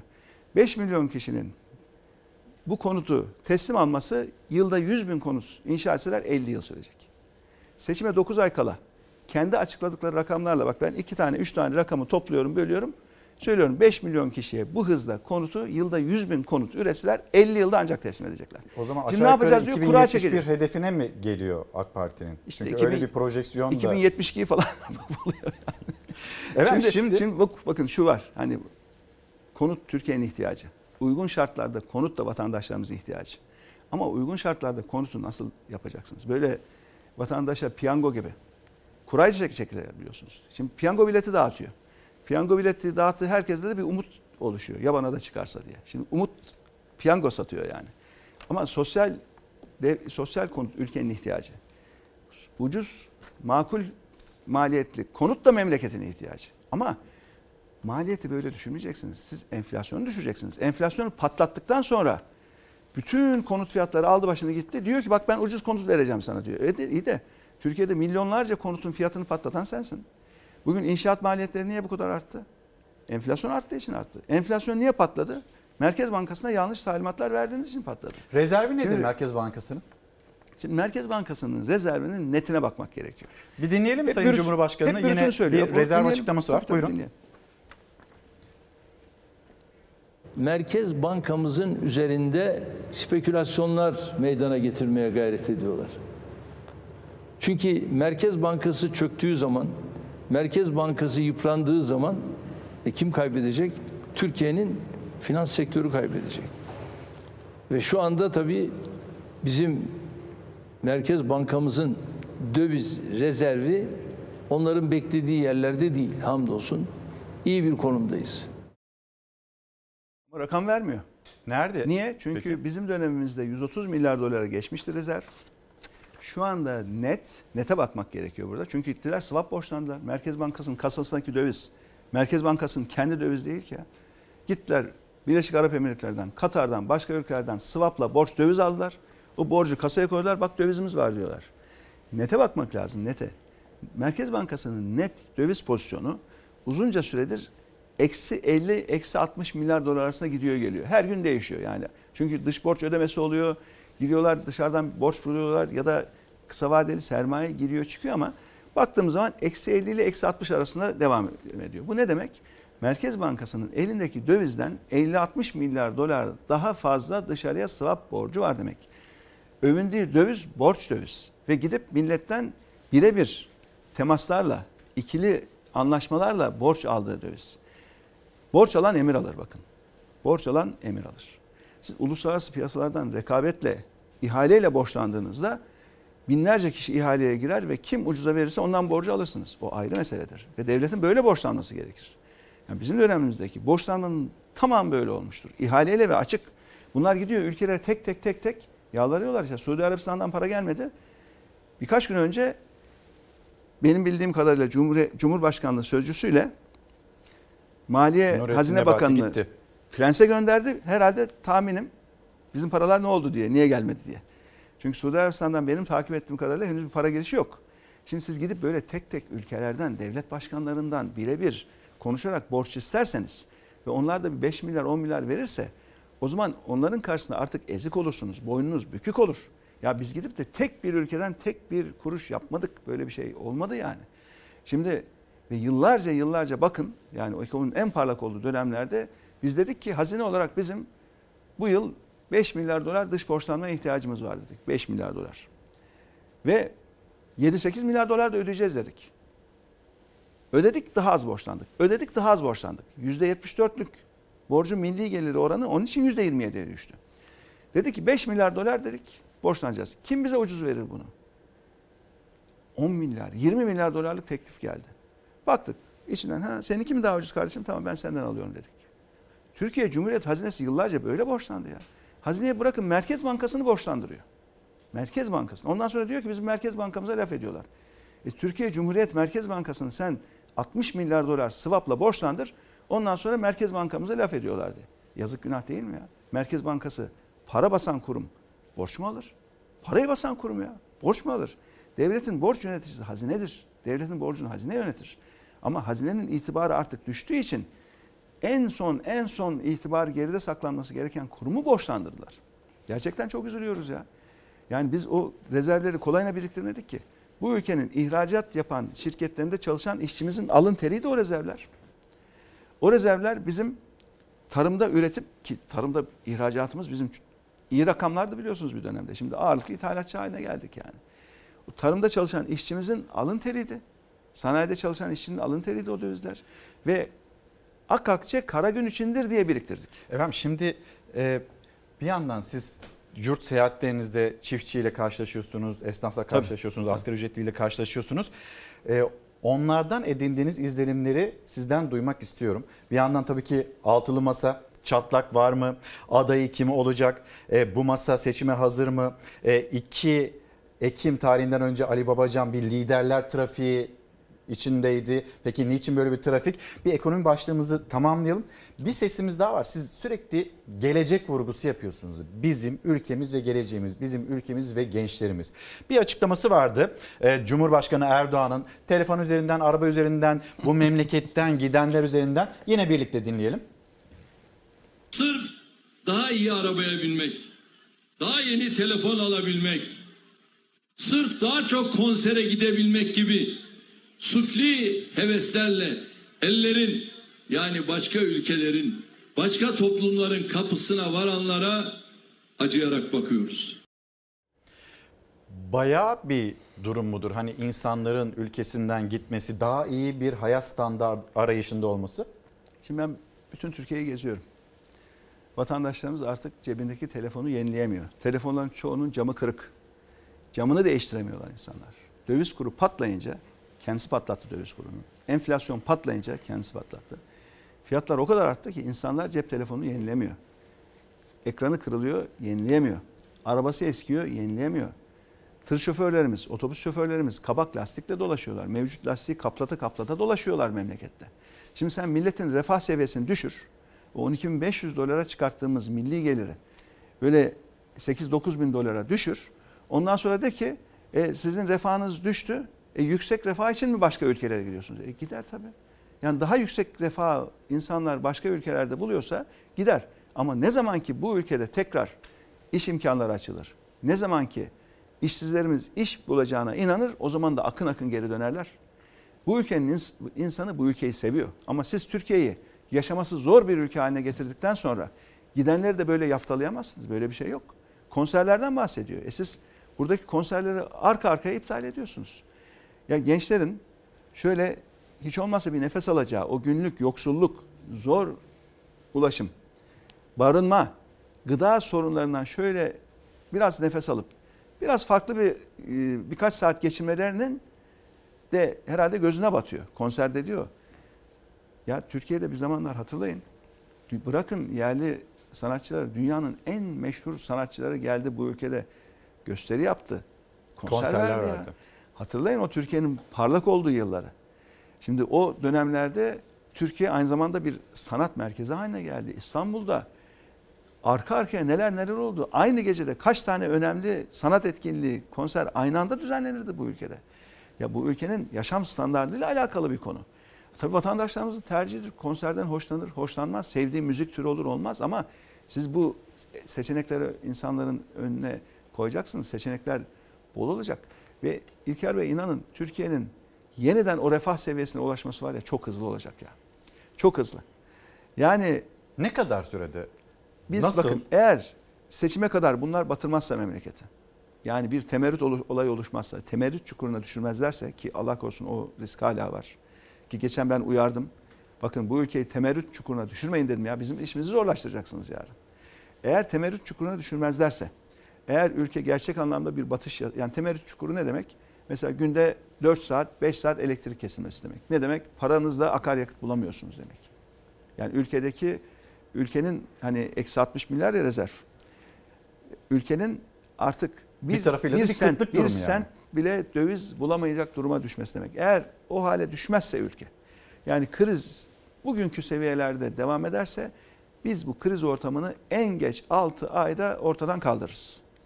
Yani 6 ayda Türkiye kriz ortamını geride bırakmış olur. Ama enflasyonun tek haneye inmesi için 2 yıla ihtiyaç var.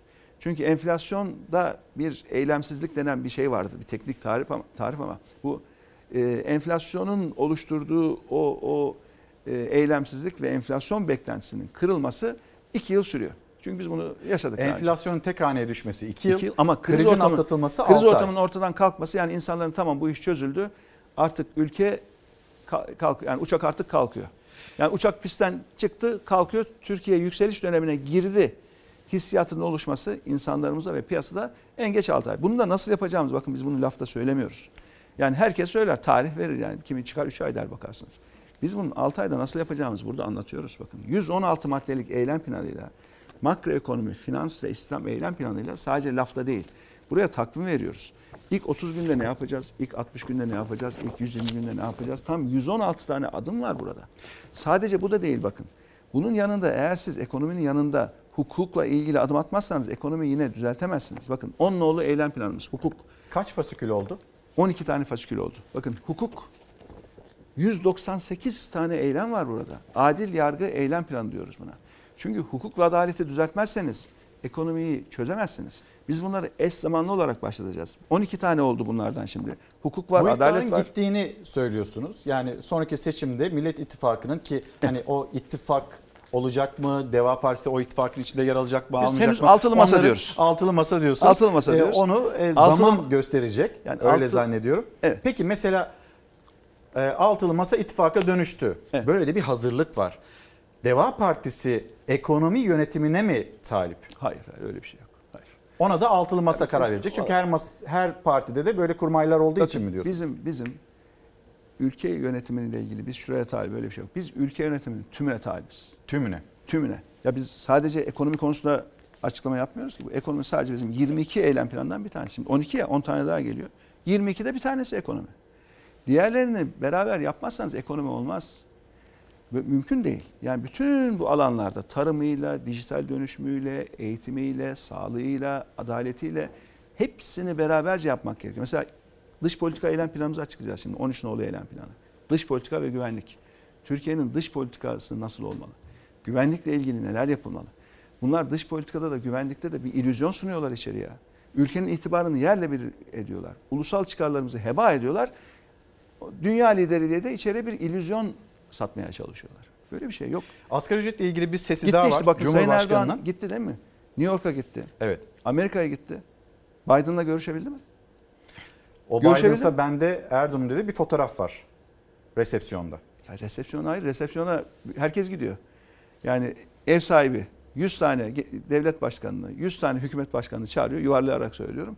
Hepsi gidiyor. O ev sahibi Baş başa görüşmediler. Hoş geldin el sıkışması. Güle güle el sıkışması. Ben defalarca gittim o resepsiyonlara yani. Onları biliyoruz. O mesele değil. Oturup da özlü konuları şöyle bir 15 dakika konuşabildi mi? Yok. Randevu alabildi mi? Yok. Onu örtmek için işte yok Şangay Beşlisi de fotoğraf veriyor. Yani sürekli dünya lideri, dünya lideri diye bir hava var ama Türkiye'nin itibarı uluslararası arenada yerle bir edilmiş durumda. Onun için gidiyor Yunanistan efeleniyor. Bakın Yunanistan ilk defa bizim... Bu da mı illüzyon? Hem Yunanistan tarafı için hem Ankara için. Şöyle bakın Yunanistan ilk defa Türkiye'nin bu itibar kaybından yararlanıp ilk defa bizim ana karamız üzerinde savaş uçağı uçurdu. Hem de üç ayrı defa yaptı bunu. Daha önce cüret edemiyorlardı böyle bir şeye. Mümkün mü ya? Bizim ana karamız üzerinde savaş uçağı uçuracak. Ve bunu Milli Savunma Bakanlığı da açıkladı. Biz bunu duymuştuk ya böyle bir şey olmuş. Ne cüret nasıl yapabilirdi? Niye yapıyor? Nasıl ödüyor? Türkiye'ye inanan yok. Erdoğan esiyor, gürlüyor ama söylediğin için boş olduğunu da bütün dünya bildiği için. Hazır Türkiye'nin itibarı yerle bir olmuşken ben Türkiye-Yunanistan ilişkilerinde ataklar yapayım diyor. Daha önce yapmadığım işi yapayım diyor. Hamleler yapayım diyor. Devlet uygulaması yapayım diyor. Kayda geçireyim diyor bunları diyor. Şimdi yazıktır günahtır ya. Eskiden Yanlış hesaba girmeyin. Ee, bir yandan Cumhurbaşkanı'nın dünkü Laf. programda vermiş Tamam. olduğu E, tamam mesaj. bu niye? Çünkü onu kapatmak için. Şimdi ben buradan soruyorum Sayın Erdoğan'a. Son dönemde Yunan savaş uçakları bizim ana karamızın üzerinden geçerek Bırakın Ege'deki ihtilaflı alanları Ege Denizi'ndeki. Ege Denizi'ndeki ihtilaflı alanlarda biz de geçiyoruz onlar da geçiyor. İhtilaflı. Ya bizim ana karamız üzerinde savaş uçağı, uçağı uçurdu mu uçurmadı mı diye soruyorum. Savaş uçağı uçurduysa karşılığında ne yaptın diye soruyorum. Kendi kontrol ettiği gazetelere manşet attırmakla olmuyor ki bu iş. Öyle boş lafla da olmuyor. Sonuçta Türkiye-Yunanistan ilişkilerindeki denge tarihinde hiçbir zaman olmadığı kadar Türkiye aleyhine dönmüş durumda. Ya gitti Amerika üsler kurdu oraya. Silah yardımı yapıyor. Bakın yaptığı işe bakın ya. Şimdi Almanlar Almanlar sıfır silahları Yunanistan'a veriyor. Yunanistan da kendi kullanmış silahlarını Ukrayna'ya gönderiyor. Ukrayna-Rusya savaşından yine Yunanistan menfaat sağlıyor. Elindeki silah sistemlerini yenilemiş oluyor. E, Türkiye ne yapıyor? Dünya lideri. İçeriye manşet, içeriye bir algı satmaya çalışıyorlar. İnanın durum çok kötü. Bakın bizim 13 nolu eylem planımızda dış politika ve güvenlik konusunda da neler yapacağımızı bütün detaylarıyla açıklayacağız. En son dünkü Genel Merkez Yönetim Kurulu'nda da bütün arkadaşlarımızın görüşlerini istedik. Onların da görüşleri tamamlandıktan sonra e, bunu da açıklayacağız. 13 olacak. 2 aya kadar bunların sayısı 22'ye çıkacak.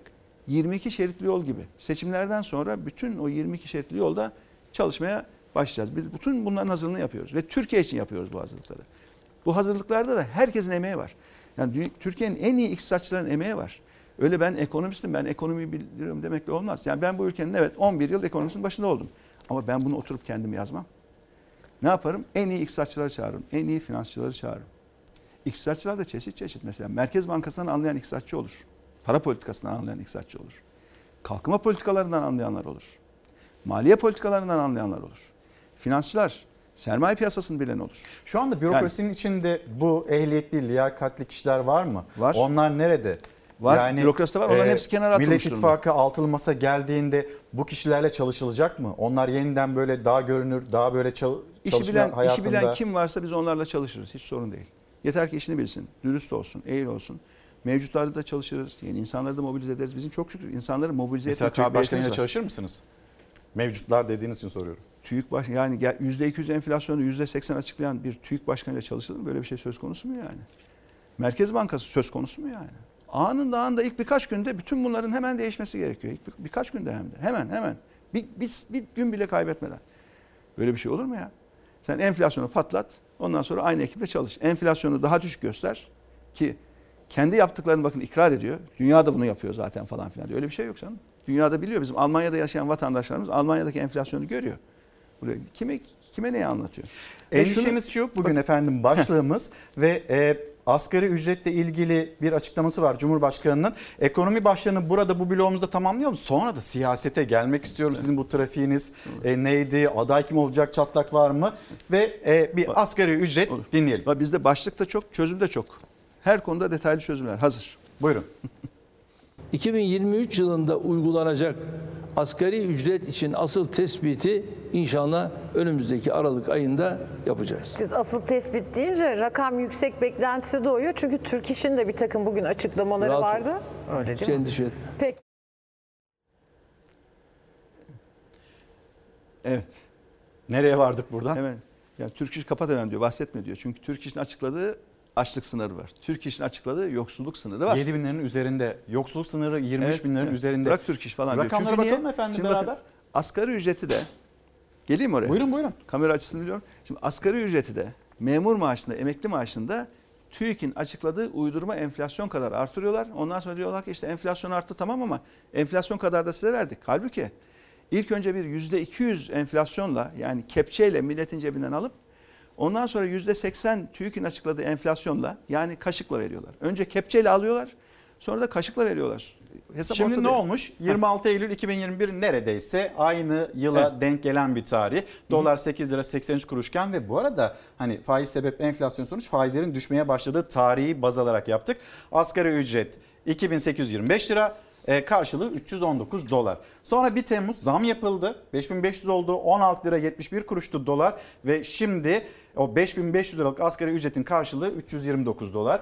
E geldik 29 Eylül 2022 tarihi dolar 18 lira 54 kuruş ki biz kur koruma mevduat sistemine 18 lira 36 kuruşken hani böyle inanılmaz bu olmaz denildiğinde geçmiştik 75.6 milyar TL de oradan uçtu gitti. Yanılıyor Sadece mu? hazineden ödenen. Sadece hazineden Sadece ödenen. Merkez Bankası'ndan ne ödediklerini söylemiyorlar, gizliyorlar onu. Onu da Yani şimdi hazineden sorayım. ödenen Bu daha arada fazla- tamamlayayım efendim. 296 dolar şu anda asgari ücretin karşılığı yani 300 doların Evet. altına düşmüş bir asgari ücretten söz ediyoruz. Şimdi e, asgari ücretle geçinmeye çalışan vatandaşlarımız şunu çok iyi biliyor ki refah seviyelerinde çok ciddi düşüş var. Yani eskiden bir aylık asgari ücretle ne alabiliyorlardı çarşıda pazarda? Bugün bir aylık asgari ücretle ne alabiliyorlar gayet iyi farkındalar. Şimdi enflasyonla milletin cebinden kepçeyle alıp daha sonra kaşıkla verme operasyonu bu. Ne diyor? 1 Ocak'ta diyor asgari ücrette iyi bir artış yapacağız diyor. Niye? Çünkü seçimlerden önce asgari ücretteki son ayarlama 1 Ocak'ta olacak. Hani seçimler eğer zamanda olursa Mayıs Haziran'da 1 Ocak'ta açıklanacak asgari ücret Mayıs Haziran'a kadar gidecek. Ne kadar açıklanacak? Ya da ne kadar açıklanmalı? Olması gereken ne bu şartlarda? Ya biz hep şunu söylüyoruz. Bakın asgari ücrette de, emekli maaşında da, memur maaşında da. Gerçek enflasyon artı refah payı. Şimdi diyorlar ya ekonomimiz büyüdü. Büyüdüyse- Erdoğan ekonominin büyümesiyle övünmüyor. Ama ekonomik büyümeden kim istifade etmiş diye bakıyorsunuz. Toplam milli gelirde sermayenin payı artmış, emeğin payı düşmüş. Yani bu bahsettikleri büyüme zaten parası olana yaramış, parası olmayana daha da fakirleştirmiş. TÜİK'in açıkladığı rakamlar bunlar. Yani emekle sermayenin milli gelirdeki payı hızla değişiyor. Sermayenin payı artıyor, emeğin payı düşüyor. Demek ki TÜİK açıklıyor bunu bakın. Çünkü niye? Belki ne açıkladıklarının farkında değiller. Ya da henüz TÜİK'in o açıklamasına müdahale gelmemiş. Belki ben burada söylüyorum ya şimdi ona da müdahale edebilir. Ya kardeşim niye bunu böyle açıklıyorsun diye. Emeğin payı arttı diye göster falan diye TÜİK'e göre talimat verebilir yani. Ama TÜİK'in rakamlarına bakın çok açık. Bu ne demek? Parası olan Türkiye'de daha çok zengin olmuş. Parası olmayan da daha da fakirleşmiş. Bunun da sebebi şu. Enflasyon tüm toplumun cebinden çalmaktır. Tüm toplumun. Ama bunu yaparken eş zamanlı olarak yaptığınız işler, attığınız adımlar, kur korumalı mevduat gibi bazılarını zengin de edebilir. Kur korumalı mevduatı geçen sene Aralık'ta açıklarken Sayın Erdoğan ne dedi? Bankada parası olan kur artınca mağdur oluyor dedi. Onlar mağdur olmasın diye onlara kur farkı vereceğiz dedi. Dar gelirli işin değil. Onu da zaten Dar Nebati yok. söyledi. Şimdi ben buradan tekrar soruyorum bakın. Bankada zaten parası olan kur arttığında mağdur oluyor da bizim asgari ücretle ge- geçinmek zorunda kalan vatandaşımız kur arttığında mağdur olmuyor mu? Emeklilerimiz kur arttığında mağdur olmuyor mu? Emeklimiz gidip çarşıya pazara alışverişe gittiği zaman mağdur olmuyor mu? Çiftçimiz gübreyi, mazotu, ilacı, elektriği çok daha pahalı almak zorunda kalmıyor mu kur artınca? Ben diyorum ki madem bankada parası olan mağdur oluyor kur artınca onun farkını ödüyorsun. Sadece bütçeden, hazineden 75 milyar ödediler. Merkez Bankası'ndan da para basıp ödüyorlar ayrıca. Onun rakamını açıklamıyorlar. Orası gizli. Ki biz onun daha fazla olduğunu tahmin ediyoruz. Çünkü mevduatlara bakınca. Şimdi onun mağduriyetini karşılıyor. Fakat asgari ücretlinin, emeklinin ve bizim memurlarımızın kurdan doğan mağduriyetini karşılıyor mu? O zaman onu da karşıla. De ki ben emekli maaşlarını dövize endeksledim de. Asgari ücret diyor.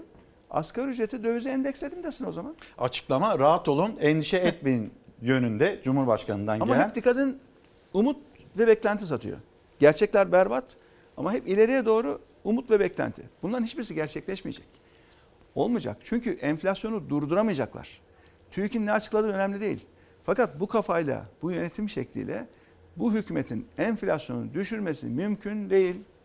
Çünkü bilmiyorlar ama bilmediğinin de farkında değil.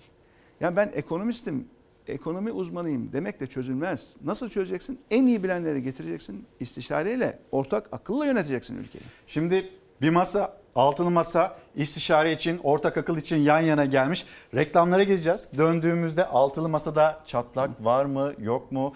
Ee, İYİ Parti lideri Meral Akşener'in açıklaması e, bu masa noter değildir. Acaba e, adayı kim olacak? Ama öncesinde biz bu sürece nasıl gelmeliyiz diyen de, de bir parti var. Deva Partisi uyarıları da var. Hızlıca reklamlara gidelim. Döndüğümüzde altılı masayı konuşalım.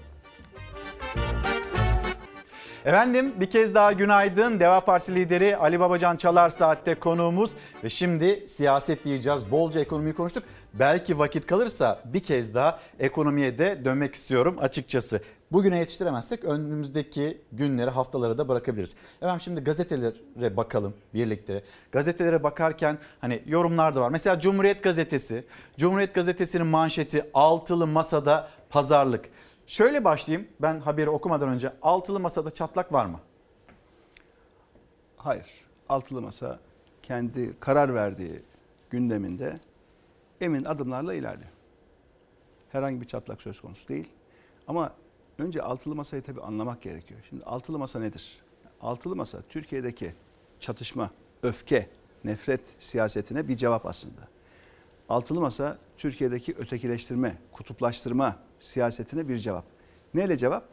Altılı masa istişareyle, uzlaşmayla, mutabakatla da ülkenin yönetebileceğini bütün dünya aleme ispat edecek bir cevap aslında. Altılı masanın ruhunda ne var? Önce istişare var. Altılı masanın ruhunda ne var? Müzakere var.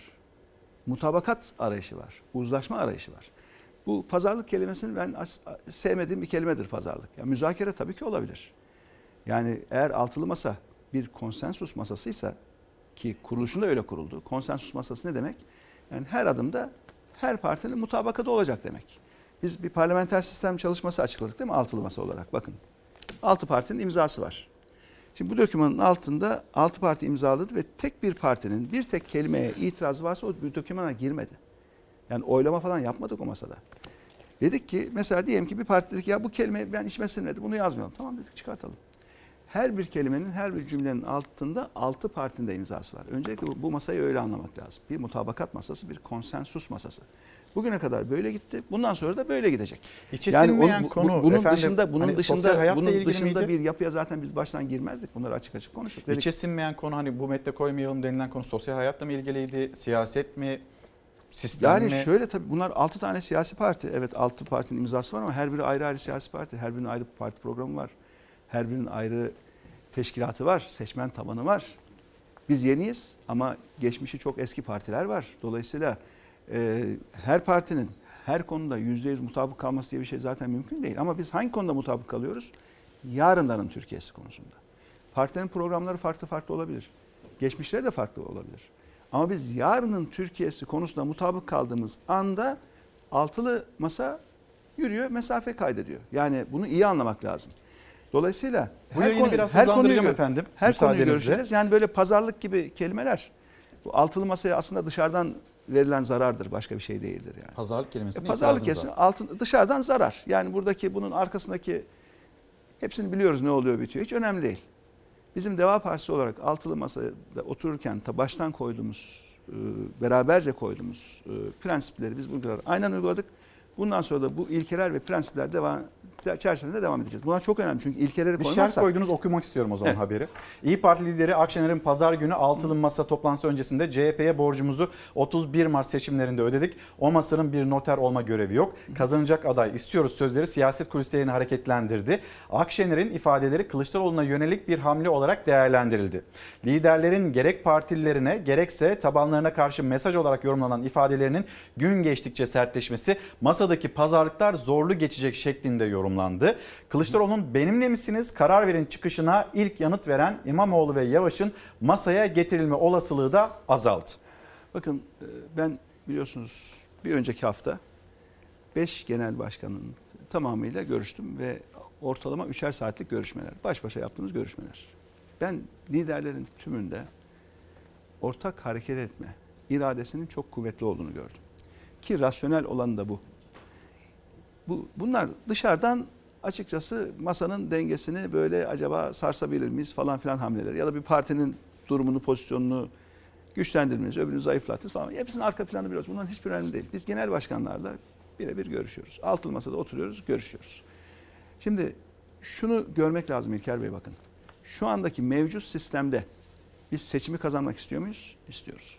Şu andaki mevcut sistemde altı partiden herhangi birisi tek başına Cumhurbaşkanı adayını seçtirebiliyor mu?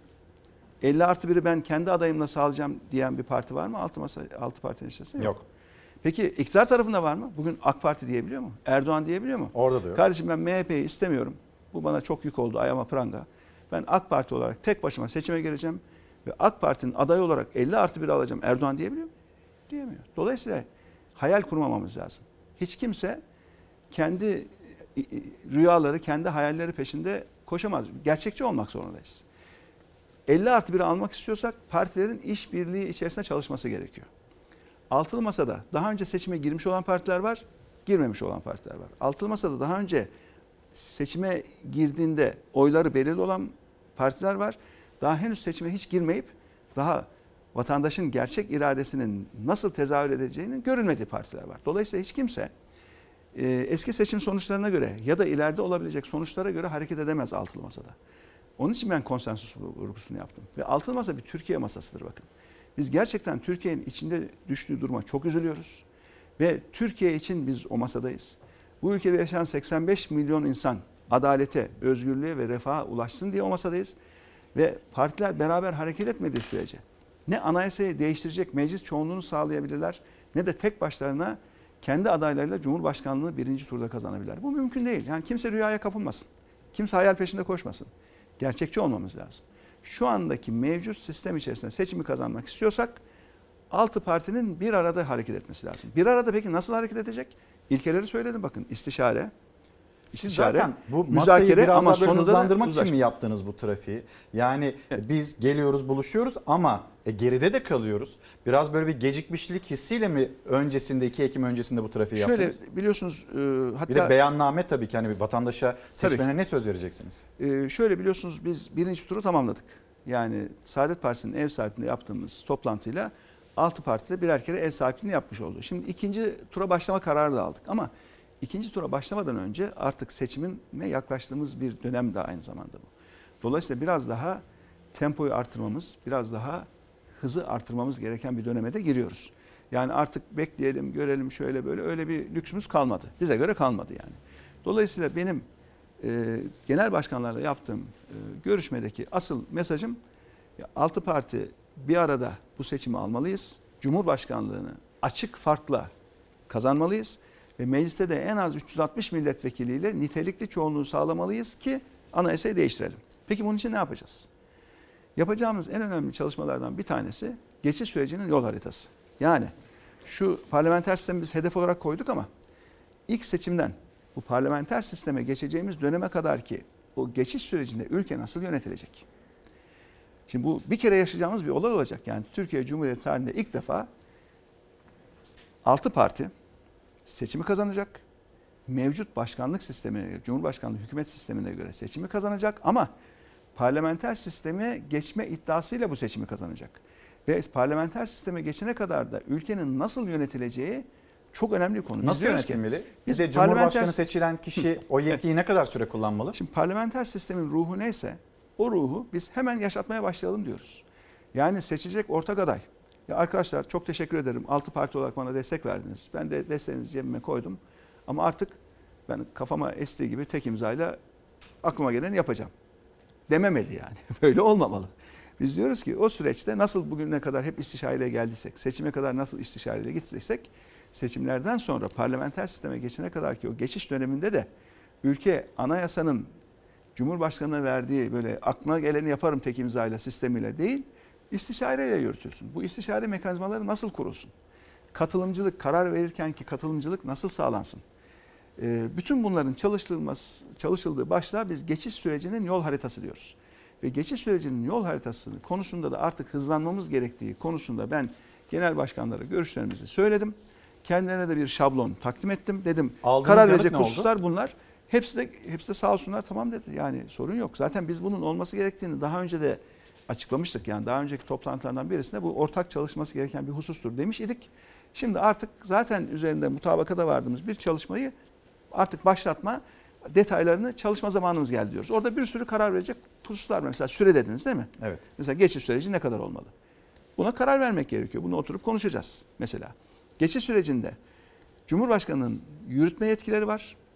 Ya bu yürütme yetkilerini ikiye ayırabiliriz. Düzenleme yetkisi olarak ve yasama düzenleme ve atama yetkisi.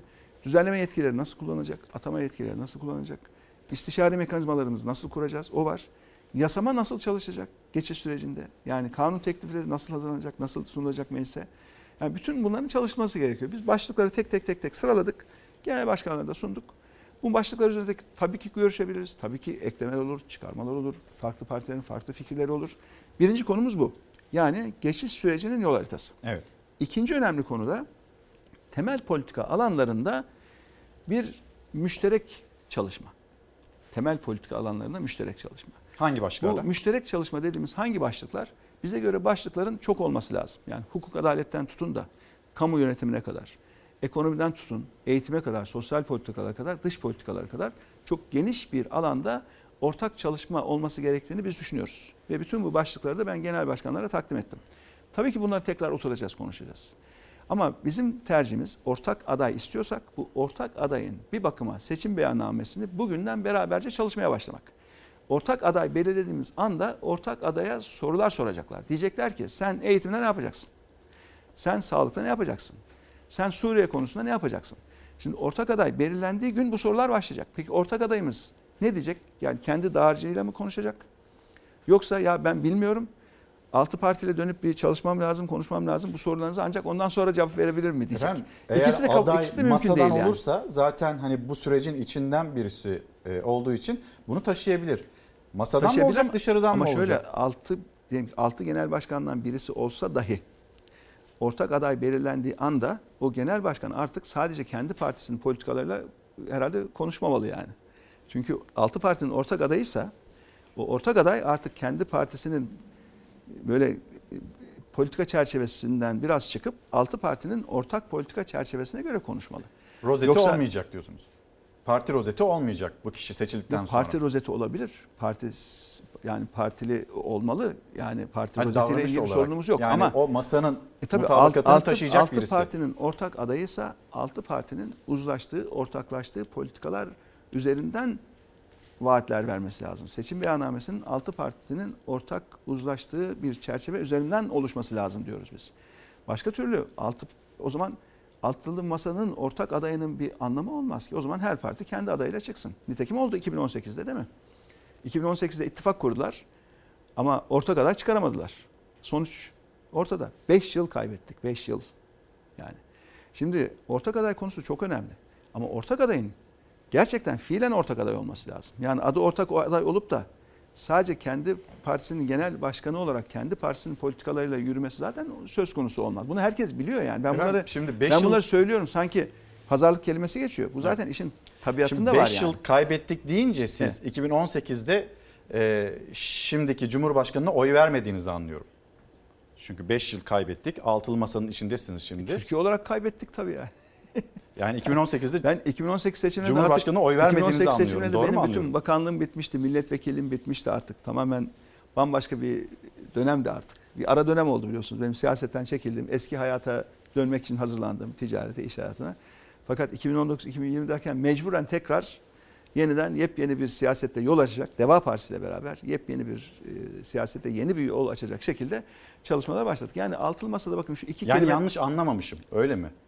Şimdi oylama gizli olduğu için yani Peki. şimdi, çok şey efendim, değil. e, Ama o zaman adaylık konusuna geçelim birlikte? Çünkü özellikle e, altını çiziyorsunuz. Biliyorum adaylık konusunun en sona bırakılması gerektiğini düşünüyorsunuz parti olarak, anlayış olarak. Çünkü bunun bir yol haritası olması lazım, mutabakat olması lazım. Ortaklaşan bir seçim beyannamesi, seçmenin karşısına nasıl çıkılacak, e, altılı masanın adayı bu süreci nasıl taşıyacak bu önemli. Ama tartışma da bir yandan tabii aday üzerinden devam ediyor. Sayın Meral Akşener'in İyi Parti liderinin bir açıklaması var. Birlikte hem adayı konuşalım hem de bu süreci yeniden değerlendirme imkanımız olsun. Buyurun. Kemal Bey dedi ki e, bu altılı masa e, Cumhurbaşkanı adayını tespit edecek. Bu masaya bu görevi verip kendini de bağlayan e, Sayın Kılıçdaroğlu. O masanın bir noter olma görevi yok. Bir noter olma e, pozisyonumuz yok. Notersek o masanın manası kalmaz. Siz şu anda Altılı Masa'nın adayının Kemal Kılıçdaroğlu olarak belirlenmediğini... Hayır yok ama adaylığını söyleyebilir. Orada bir sorun yok. Diğer arkadaşlarımız da söyleyebilir. Başka insanların adı da oraya gelebilir. Yani- Onlar tartışır bir karar verilir. Orada bir e, dayatma söz konusu olamaz. Orada bir ortak akıl ortaya çıkacaktır. Kemal Bey de son derece nazik saygılı bir insan. Çünkü o masa noter değil. Benim söylediğim bir şey daha var. Kazanacak bir aday. Dolayısıyla biz hem kazanacak bir aday hem e, aklı başında devlet deneyimi olan bugünkü tuhaflıklara müsaade etmeyecek. İster Mansur Bey ister Ekrem Bey'i aday gösterilecekse biz varız itirazımız yok Olmaz. dedim. Aday olurlar olmaz bizim borcumuz yok. Çünkü eğer bir borç vardıysa biz 31 Mart'ta onu ödedik. Hatta Evet. alacaklı hale döndük. Altılı masa noter değil. çıkışı açıklaması bu. Ve işte yine Sayın Akşener'in sözleri Karar Gazetesi'nde yer alıyor. Kemal Bey'in tarifine katıldım ben de diyor. E, Hürriyet Gazetesi'ndeki yorumda e, Kılıçdaroğlu'nun adaylığı mı kesiliyor? Yani altılı masa noter değil ve kazanacak aday vurgusu dün Kılıçdaroğlu'nun adaylığını önleme hamlesi mi tartışmasını başlattı. Şimdi bu isimler üzerinden yapılan tartışma var ya son derece yanlış bir tartışma. Bir faydası da yok. Çünkü mesele kimin aday üzerinden kimin aday olacağı üzerinden yapılacak bir tartışma olduğu anda bu sefer kimlikler tartışılmaya başlanıyor. ideolojiler tartışılmaya başlanıyor. Adayların geçmişleriyle ilgili bir sürü konular tartışılmaya başlanıyor. Son derece yanlış bir tartışma. Bizim şu anda tartışmamız gereken seçimlerden sonra ülkenin nasıl yöneteceği ve seçimlerden sonra kurulacak hükümetin ne yapacağı. Asıl tartışmamız gereken konu bu. Ama bunları atlayarak kısa devre yapıp ileri atlayıp aday şu olsun bu olmasın, şu olsun bu olmasın evet çok sansasyonel oluyor. Adayla ilgili söylediğiniz her şey haber oluyor. Yani ben de bugün 2-3 şey söylerim. Yarın bütün gazetelerin manşet olur. Hayır, Hürriyet falan da manşet yapar yani şey değil. Ben de söyleyeceğinizi umuyorum zaten. Yapar. Devam edelim. Hayır, ama memlekete faydası olmaz yani. Şu olur şu olmaz. Şu olsun bu olmasın. Bugünün konusu değil. Bunu ne zaman konuşmamız gerekecek? Sürecin sonuna doğru konuşmamız gerekecek. Yani öncelikle geçiş sürecinde ülke nasıl yönetilecek buna karar vereceğiz. Arkasından bu altı partinin ortaklaşa ülkeyi yönetmeyle ilgili iddiaları ne olacak? Mesela diyelim ki tarımda ne yapacak bu altı parti beraber değil mi? Ortak adayımız tarım konusunda ne söyleyecek, ne yapacak? Ya da afet yönetimini nasıl yapacak bu altılı masa? Yerel yönetimler konusunda, sosyal politikalar konusunda ne yapacak? Yani burada çok konu var konuşmamız yani seçmen gereken. adayı merak Bunlar- etmiyor diyorsunuz. Seçmen yani adayı kuşkusuz merak edecek. Tabii ki herkes merak ediyor kim olacak diye. merak ediyor. Ama aday kim diye tartıştığınız zaman bu tartışma sonuca ulaşmayacak bir tartışmadır. Çünkü biz açıkça söyledik. Dedik ki temel politika alanlarında uzlaşma olmadan, geçiş süreci üzerinde uzlaşma olmadan bizim ortak adayla ilgili bu masaya getireceğimiz hiçbir şey olmaz ve bu masada biz bunu konuşmayız dedik. Biz bunu açıkça söyledik zaten. Yani biz yokuz o tartışmada. Bu iki konudaki çalışma yani bitmeden ilk, biz, sö- biz ilk söz söyleyen de biz olmayız, son söz söyleyen de biz olmayız anlamında mı söylüyorsunuz? Yani masaya bir aday Hayır, sadece gelecek. işin- Bu konuşulacak. Bizim bizim bizim ta baştan ilk günden itibaren bak Masa'nın kurulduğu ilk günden itibaren söylediğimiz bir kronoloji var. Yani yapılacak işlerin sıralaması var. Ve bunu yine altı lider beraber konuştuk dedik ki bu aday konusunu seçim yaklaşınca konuşalım. Aday konusunu bu masada erken aşamada konuşmayalım diye karar da aldık. Altılı masa bir araya geldiği zaman bu liderlerin oturduğu masa var ya arkada görünen. Aday konusu bugüne kadar hiç açılmadı. Yani şu isim olsun, bu isim olmasın. Ben adayım, ben değilim. Bu konu açılmadı ve bu konuyu açmama kararı aldık. Ama bu aday meselesi. Bir de aday adaylığı var. Ama artık açıldı efendim. Şimdi aday adaylığıyla alakalı Ha biz altılı masanın gündeminde yok böyle bir şey. Herkesin tek tek gündeminde var. olabilir. Altılı tek masa tek ayrı. gündemli olabilir ama altılı masanın gündeminde. Şimdi ben, ben şimdi Avrupa Birliği Bakanlığı yaptım, Dışişleri Bakanlığı yaptım. Bir, bu tür platformlarda bir ortak gündem olur. Bir de herkesin münferit gündemi olur. Herkesin münferit gündemine karışamazsınız. Her parti kendi münferit gündeminde benim adayım var der, adayım yok der. Şunu aday yapmak istiyorum der. O partinin mensupları çıkar. O zaman sizin münferit gündeminize geleyim. Siz kimi e, aday olarak görmek istersiniz? Ya da bir kriteriniz var mı mesela kazanacak bir aday gibi böyle bir kriteriniz var mı? Ya şöyle bizim hedefimiz zaten böyle 50 artı 1 falan değil yani açık farkla kazanmak. Yani açık farkla kazanmak tabii ki önemli ama yani seçimlere kadar kimin açık farkla kazanıp kimin kazanamayacağı belli olmaz ki. Yani bugünden anket sonuçlarına bakıp da seçim dönemini kestiremezsiniz ki yani. Şimdi geçen seneki anket sonuçlarına bakın bir tablo vardı. E, bugünkü anket sonuçlarına bakın daha farklı bir tablo var. E, seçim yaklaşınca anketlerde tablo daha da değişecek. Ha, anketler her şeyi söylüyor mu söylemiyor. Siz de yaptırıyorsunuz. Yani bizim evet mesela biz, biz de yaptırdık Kimler ama biz, hani hangi mesela biz geçiyor? bütün yani bu ismi geçenlerden biz başka çok- kişiler biz var çok mı? geniş 3 tane yaptırdık. Bütün Türkiye. Bütün Türkiye. Çok geniş örneklemler. Ya mesela bir tane anketimize 3 milyon 100 bin kişiye ulaştı arkadaşlarımız. Yüz yüze ya da telefonla. Ama anketi tamamlayan kaç kişi biliyor musunuz? 70 bin. Yani anket diye yayınlanan şeyler var ya piyasada. 1500-2500 örneklemle yapılıyor, yayınlanıyor. Biz 70 bin örneklem yaptık ama 70 bin örnekleme ulaşabilmek için 3 milyon 100 bin kişiye ulaştık. 100 kişiye soruyorsunuz sadece ikisi konuşuyor. Konuşan iki kişinin söylediklerine göre de işte şu kazanır bu kazanamaz diyorsunuz. 98 kişi konuşmuyor ki. Nereden anlayacaksınız yani? Sonra kararsız Dolayısıyla anketler önemli ama her şey değil. Yani anketlere tabii ki bakacağız. Yani ankette ne var ama her şey değil. Bir de gerçek Tablo ne? Yani Çarşı sizin- pazar ne diyor? Sokağın sesi ne? Sizin Bizim şu anda kriteriniz kazanacak aday değil o zaman. Farkla kazanacak aday. Böyle bir kriteriniz var o zaman. E, hedef o. Hedef açık farkla kazanmak Cumhurbaşkanı. Çünkü ucuca olursa İlker Bey mızıkçılık yaparlar bakın. Ucuca olursa ayaklarını sürürler. Yaşadık İstanbul'da yani örneği var. 10 bin farklı ben İstanbul'u vereceğim dedi. Tekrar seçim yaptı. Sonucu gördü. 800 bin oldu. Heh. E, Cumhurbaşkanlığı seçiminde şimdi bunu bir daha bir daha yaşayamaz ülke. Gerçekten sıkıntı çekilir yani. Onun için açık farkla kazanacak bir sonuç hedefliyoruz biz. Ama açık farkla kazanacak aday kim bugünden? Bugünün anketlerine bakıyor da biz bunu söyleyemeyiz yani. O günü beklememiz gerekiyor. Bir de sokağın sesini dinlememiz gerekiyor. Anketçiye konuşmayan bize konuşabiliyor. Anketçiye konuşmayan bizim 730 tane il başkan, ilçe başkanımız var. 81 il başkanımız var. Anketçiye konuşmayanlar arkadaşlarımıza konuşuyor. Bunlar kahvehanelere giriyorlar, çıkıyorlar, ev sohbetlerine katılıyorlar. Sürekli nabız En çok kimin ismini duyuyorsunuz? Sürekli nabız, nabız tutuyorlar yani. Değişiyor. Yani bir sene önce farklıydı. Bugün farklı. Eminim seçime doğru da yine değişecek yani. Bakın aday, Masadan aday çok önemli. Vatandaşlarımız, vatandaşlarımız merak ediyor. Ee, vatandaş haklılar. Haklılar ama öncelikle öncelikle bizim sıralamayı bozmamamız gerekiyor. Yani geçiş sürecinin yol haritası, temel politika alanlarında ne yapacağız? Bakın biz Deva Partisi olarak her konuyu çalışıyoruz. Her konu. Ve bunu çalışırken sadece partili arkadaşlarımızla çalışmıyoruz. Şu adil yargı eylem planımız değil mi? 200 hukukçunun emeği var. Yani bunların belki ancak yarısı bize yakın arkadaşlardır. Yarısı bambaşka siyasi görüşte olan insanlar. Türkiye'de her konuyu en iyi bilenlerle çalışıyoruz. Biz diyoruz ki bakın bunları gelin biz Deva Partisi olarak çalışıyoruz. Başka partiler de başka konularda çalışıyor. Ama gelin şu çalışmalarımızı ortaklaştıralım ki ortak adayımız mesela yargı ile ilgili ne söyleyecek? Yargı reformu ile ilgili. Ortak adayımız dış politikada ne konuşacak? Ortak adayımız sanayi politikası konusunda ne konuşacak? Bunu bakın bugünden çalışalım. Bugünden söylemlerimizi ve yapacağımız işler üzerinde karar verelim ki ortak adayımızla beraber hep beraber seçim döneminde temel politikalar özellikle temel diyorum çünkü detaylara indiğimizde her partinin farklı projeli olabilir, farklı iddialı olabilir o ayrı. Ama beraberce bir yönetme iradesi varsa bu ülkeyi yani bu altılı masa sadece seçim öncesi değil seçim sonrasında da ülkeyi beraber yönetme iradesine sahip bir masaysa seçim sonrasında yapılacakları bugünden konuşmamız lazım diyoruz. Ve bu konuda da şu anda genel başkanların bir mutabakatı da var. Ne yapacağız bu pazar günkü toplantıda? Yani bu konulardaki mutabakatımızın biraz şöyle detaylarını çalışacağız. Yani bizim mesela tercihimiz bütün başlıkları çalışalım. Zaten biz hazırız. Hepsinde hazırız yani.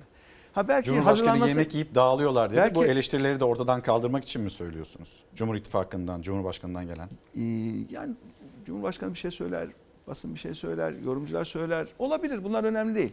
Biz ne yapacağımıza bakacağız. Biz bu ülke için ne yapacağız? Çünkü burası bir Türkiye masası. Yani biz burayı Türkiye masası olduğunu bildiğimiz için oturduk ve bakın tekrar ediyorum anahtar kelimeler var masanın. İstişare, müzakere ve konsensus yani mutabakat. Bu masanın kodları bunlar. Onun için hani noterde değildi falan bunlar doğru tespitler. Çünkü mutabakat ne demek? Altı partinin altısının da beraberce karar vermesi demek. Altı partinin altının da altısında mutabakatla karar vermesi demek. Not- Özü bu masanın. Ya baş, baştan Noter böyle kuruldu. Onun için çünkü oturduk yani. Hani e, bir kişi söyleyecek, diğerleri onaylayacak değil. Birlikte karar verilecek bir mutabakat olacak. Bugüne kadar hep öyle yürüdü zaten. Hep öyle yürüdü.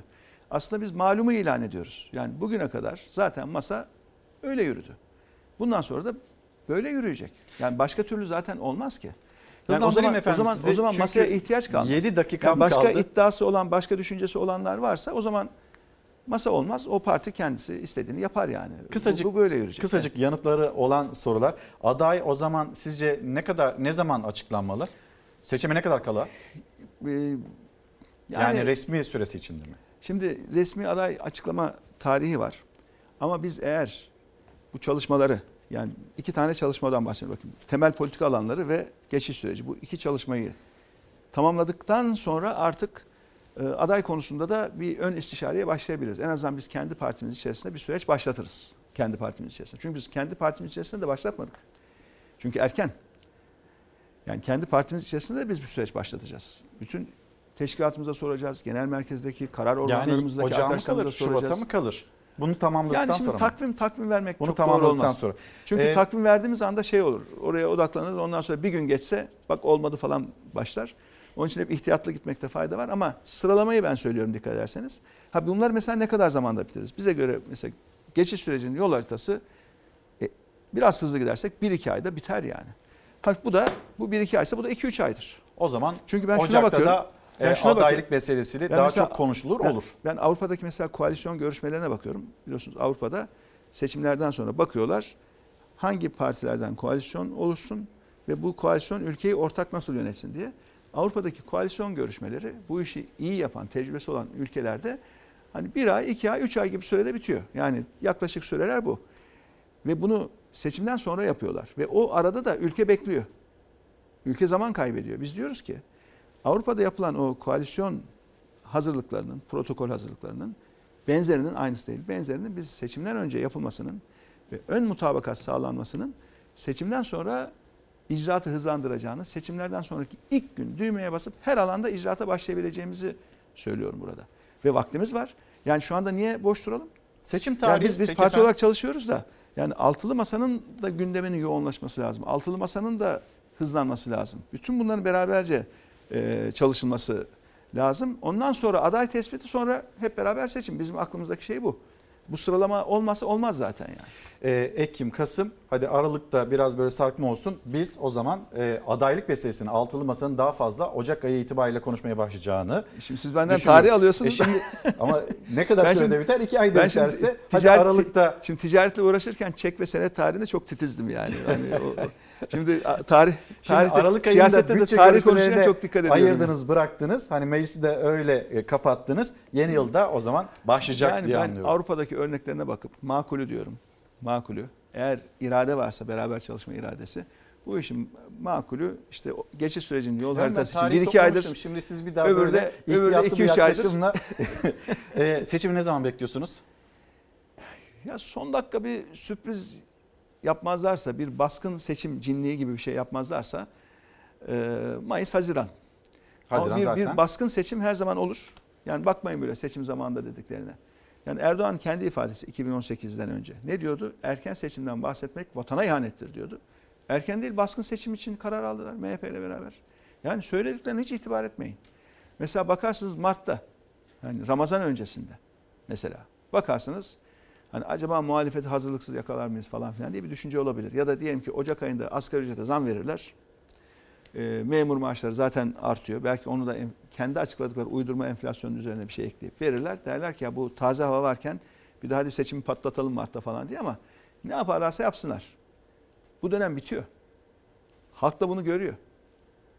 Gayet iyi görüyor. Şimdi bizim sahada gördüğümüz tablo var ya bakın biz dört tane miting yaptık. Büyük miting yaptık yani. Bir Gaziantep muhteşem. İki Gebze. Üç Yozgat. Ya 100 bin nüfuslu Yozgat'ın merkezinde biz sadece meydanın içinde 10 bin kişi toplandı. Bir de dış halka oluştu yani. Siirt bakın bunlar bambaşka coğrafyalar. Şimdi cumartesi inşallah Trabzon. Oradaki meydandaki tabloyu hiçbir anket göstermiyor. Anketlere bakın başka bir şey gösteriyor. Meydanlardaki tablo bize başka bir şey söylüyor. Dolayısıyla biz hazırlanıyoruz. Bu iş değişecek. İnsanların duygusal kopuşu gerçekleşmiş şu andaki yönetimde ama bizimle olan duygusal bağı kuvvetlendirmemiz gerekiyor. Yani Deva Partisi'ne ve beraber eğer anlaşıp da devam edebilirsek, beraber çalıştığımız bu altılı masanın ülkeyi yönetebileceğine olan inancının insanların kuvvetlenmesi gerekiyor. O taraftan kopuş olmuş. İnsanlar bekliyor, izliyor. Ama bu tarafta sağlam bir alternatif oluşturmazsak o zaman ne olacağı belli olmaz bu seçimde. Yani kimse şunu da söylemesin. Bu iktidar bitti gidiyor. Seçimimiz cepte. Kim olsun? Kim ne olsun? Pazarlık, mazarlık. Öyle bir şey değil ya. Bir dakika. Önce insanları ikna etmemiz lazım. Bugüne kadar bu ülkenin nasıl sorunlarını nasıl çözeceğimizle ilgili altın masa olarak bir şeyler söyledik ama daha söylememiz gereken çok şey var. Bunları söylemezsek bu insanların güvenini sağlayamayız. Güven sağlamadan da seçim kimsenin cebinde falan değil ha. Dolayısıyla çok çalışmamız lazım. İyi hazırlanmamız lazım. Vatandaşlarımızı ikna etmemiz lazım. Ha, biz Deva Partisi olarak bunu yapıyoruz. Ama farklı farklı partilerin farklı çabaları var. Şimdi zaman bu çabaları birleştirme, yan yana koyma, harmanlayıp ortak bir tutum alma zamanı şu an. Ben de şimdi bir zaman hesabındayım. Çok az da kaldı. 41 ilde kendi e, listenizle seçime gireceksiniz. 40 ilde nasıl olacak? Tek liste mi? Biz henüz o konulara hiç girmiyoruz. Gelmediniz. Bizim şu andaki İttifak içinde konu olmanız gerekiyor Biz- bunun için. Biz Deva Partisi olarak kendi amblemimizle, kendi logomuzla seçime gireceğiz diye açıkladık. Bu değişmez. Ee, ittifak olsun, seçimde farklı işbirliği modaliteleri olsun. Bunların hepsi o ortak adayı konuşmaya başlayacağız ya. O arada konuşulması gereken konular. Çünkü şu anda biz bu ülkeyi ortak yönetme iradesini beraberce koyabilecek miyiz, koyamayacak mıyız? Onun çalışmasını yapıyoruz. Şu anda Şu görünen anda şu anda iyi gidiyor. Yani çatlakla şuydu buydu bunlara bakmayın. Gayet iyi. Ben her genel başkanın altılı masayı çok önemsediğini ve Türkiye'nin çıkışının altılı masadan olacağına inandığını görüyorum. Çünkü birebir ve baş başa görüşmelerinde bunu görüyorum. Yani burada bir irade var, beraber çalışma iradesi var. Bu da doğal çünkü her lider görüyor ki kendi partisi tek başına bunu yapamayacak. Üzerinize bir hesap da dayatma basit. hissediyor musunuz? Yani hesap da hayır hayır asla. bir Asla. isim, bir yön, Hayır, bir hayır. siyaset. Bizim bizim üzerimizde hiçbir baskı yok, bir dayatma yok, böyle bir şey yok. Zaten ters teper yani. Bizim öyle bir çalışma şeklimiz de yok. Yani dayatmalara boyun eğsek ben Erdoğan'la çalıştım yıllarca yani. Ne dayatmalar yaptı, neler neler. O mümkün, mümkün değil yani. Biz doğru bildiğimizden şaşmayız ama tabii ki uzlaşı arayacağız. Tabii ki beraber çalışacağız. Tabii ki memleketimizin geleceği için, Türkiye için en iyisi neyse onun arayışında beraber yapacağız. Ee, onun için dayatma yok. Bu masa böyle oylama masası değil. Belki üçüncü kere söylüyorum ama bu masa istişare, müzakere ve konsensus yani mutabakat masası olarak görüyoruz. Bu şekilde çalışarak Türkiye'yi çok, çok daha güzel yarınlara götürebileceğimize ben inanıyorum. Umarım ki e, bir sorun çıkmaz. Umarım ki bu beraber çalışma anlayışı devam eder ve umarım ki hızlanırız Türkiye için ortak çözümlerimizi daha yüksek dille hep beraber seslendiririz. Bu çünkü seçimin başarısını çok olumlu etkileyecektir ve zaten hızla çöken, zaten zayıflayan bir iktidarın karşısına sapasağlam, güçlü, gerçekçi ve insanların güvenini kazanan bir alternatif hep beraber koyarız. Efendim çok teşekkür ederim. Geldiniz, Ben Çalar Saat'te konuğumuz oldunuz. Ve sorularımızı da yanıtladığınız için Deva Partisi lideri Sayın Ali Babacan Çalar Saat'te konuğumuzdu. Gündeme ve yine elbette ekonomiye baktık birlikte. Ben şimdi hızlı bir şekilde reklamlara gidiyorum. Konuğumuzu da uğurlayacağım. Sonra hemen geri geleceğim. Günaydın bir kez daha Çalar Saat'e nokta koyacağız. Hızlı, hareketli bir programdı. Ee, Çalar Saat başlangıcında Meral Akşener İyi Parti lideri, devamında Deva Partisi lideri Ali Babacan'ı ağırladık. Kitaplarımızı göstereyim. Yarın da yine özel bir misafirimiz olacak. Erkan Tozluyurt Berber Dükkanı sohbetleri. O günden sonra Ayşe Okur'un kitabı. Yarın saatler 8'i gösterdiğinde bizler yine Fox ekranlarında olacağız. Size yeni günün haberlerini aktaracağız. Bir de Turizm ve Kültür Bakanı Mehmet Nuri Ersoy'u ağırlayacağız. Kız Kulesi'nin restorasyonu ne oldu? E, Kapadokya'da bir, bir yol yapımı var ve bu yol yapımına da itirazlar var, devam ediyor. Bununla ilgili düşüncesi nedir? Hani turizm, kültür Türkiye için önemli, kıymetli. Bir yandan onu konuşacağız. Bir yandan da bizim de merak ettiklerimiz yarın sabah Çalar Saat'te yeniden buluşalım. Kapatırken teşekkürümüz sizlere. Bizi izlediğiniz için teşekkür ederiz. Hoşçakalın, güzel bir gün olsun.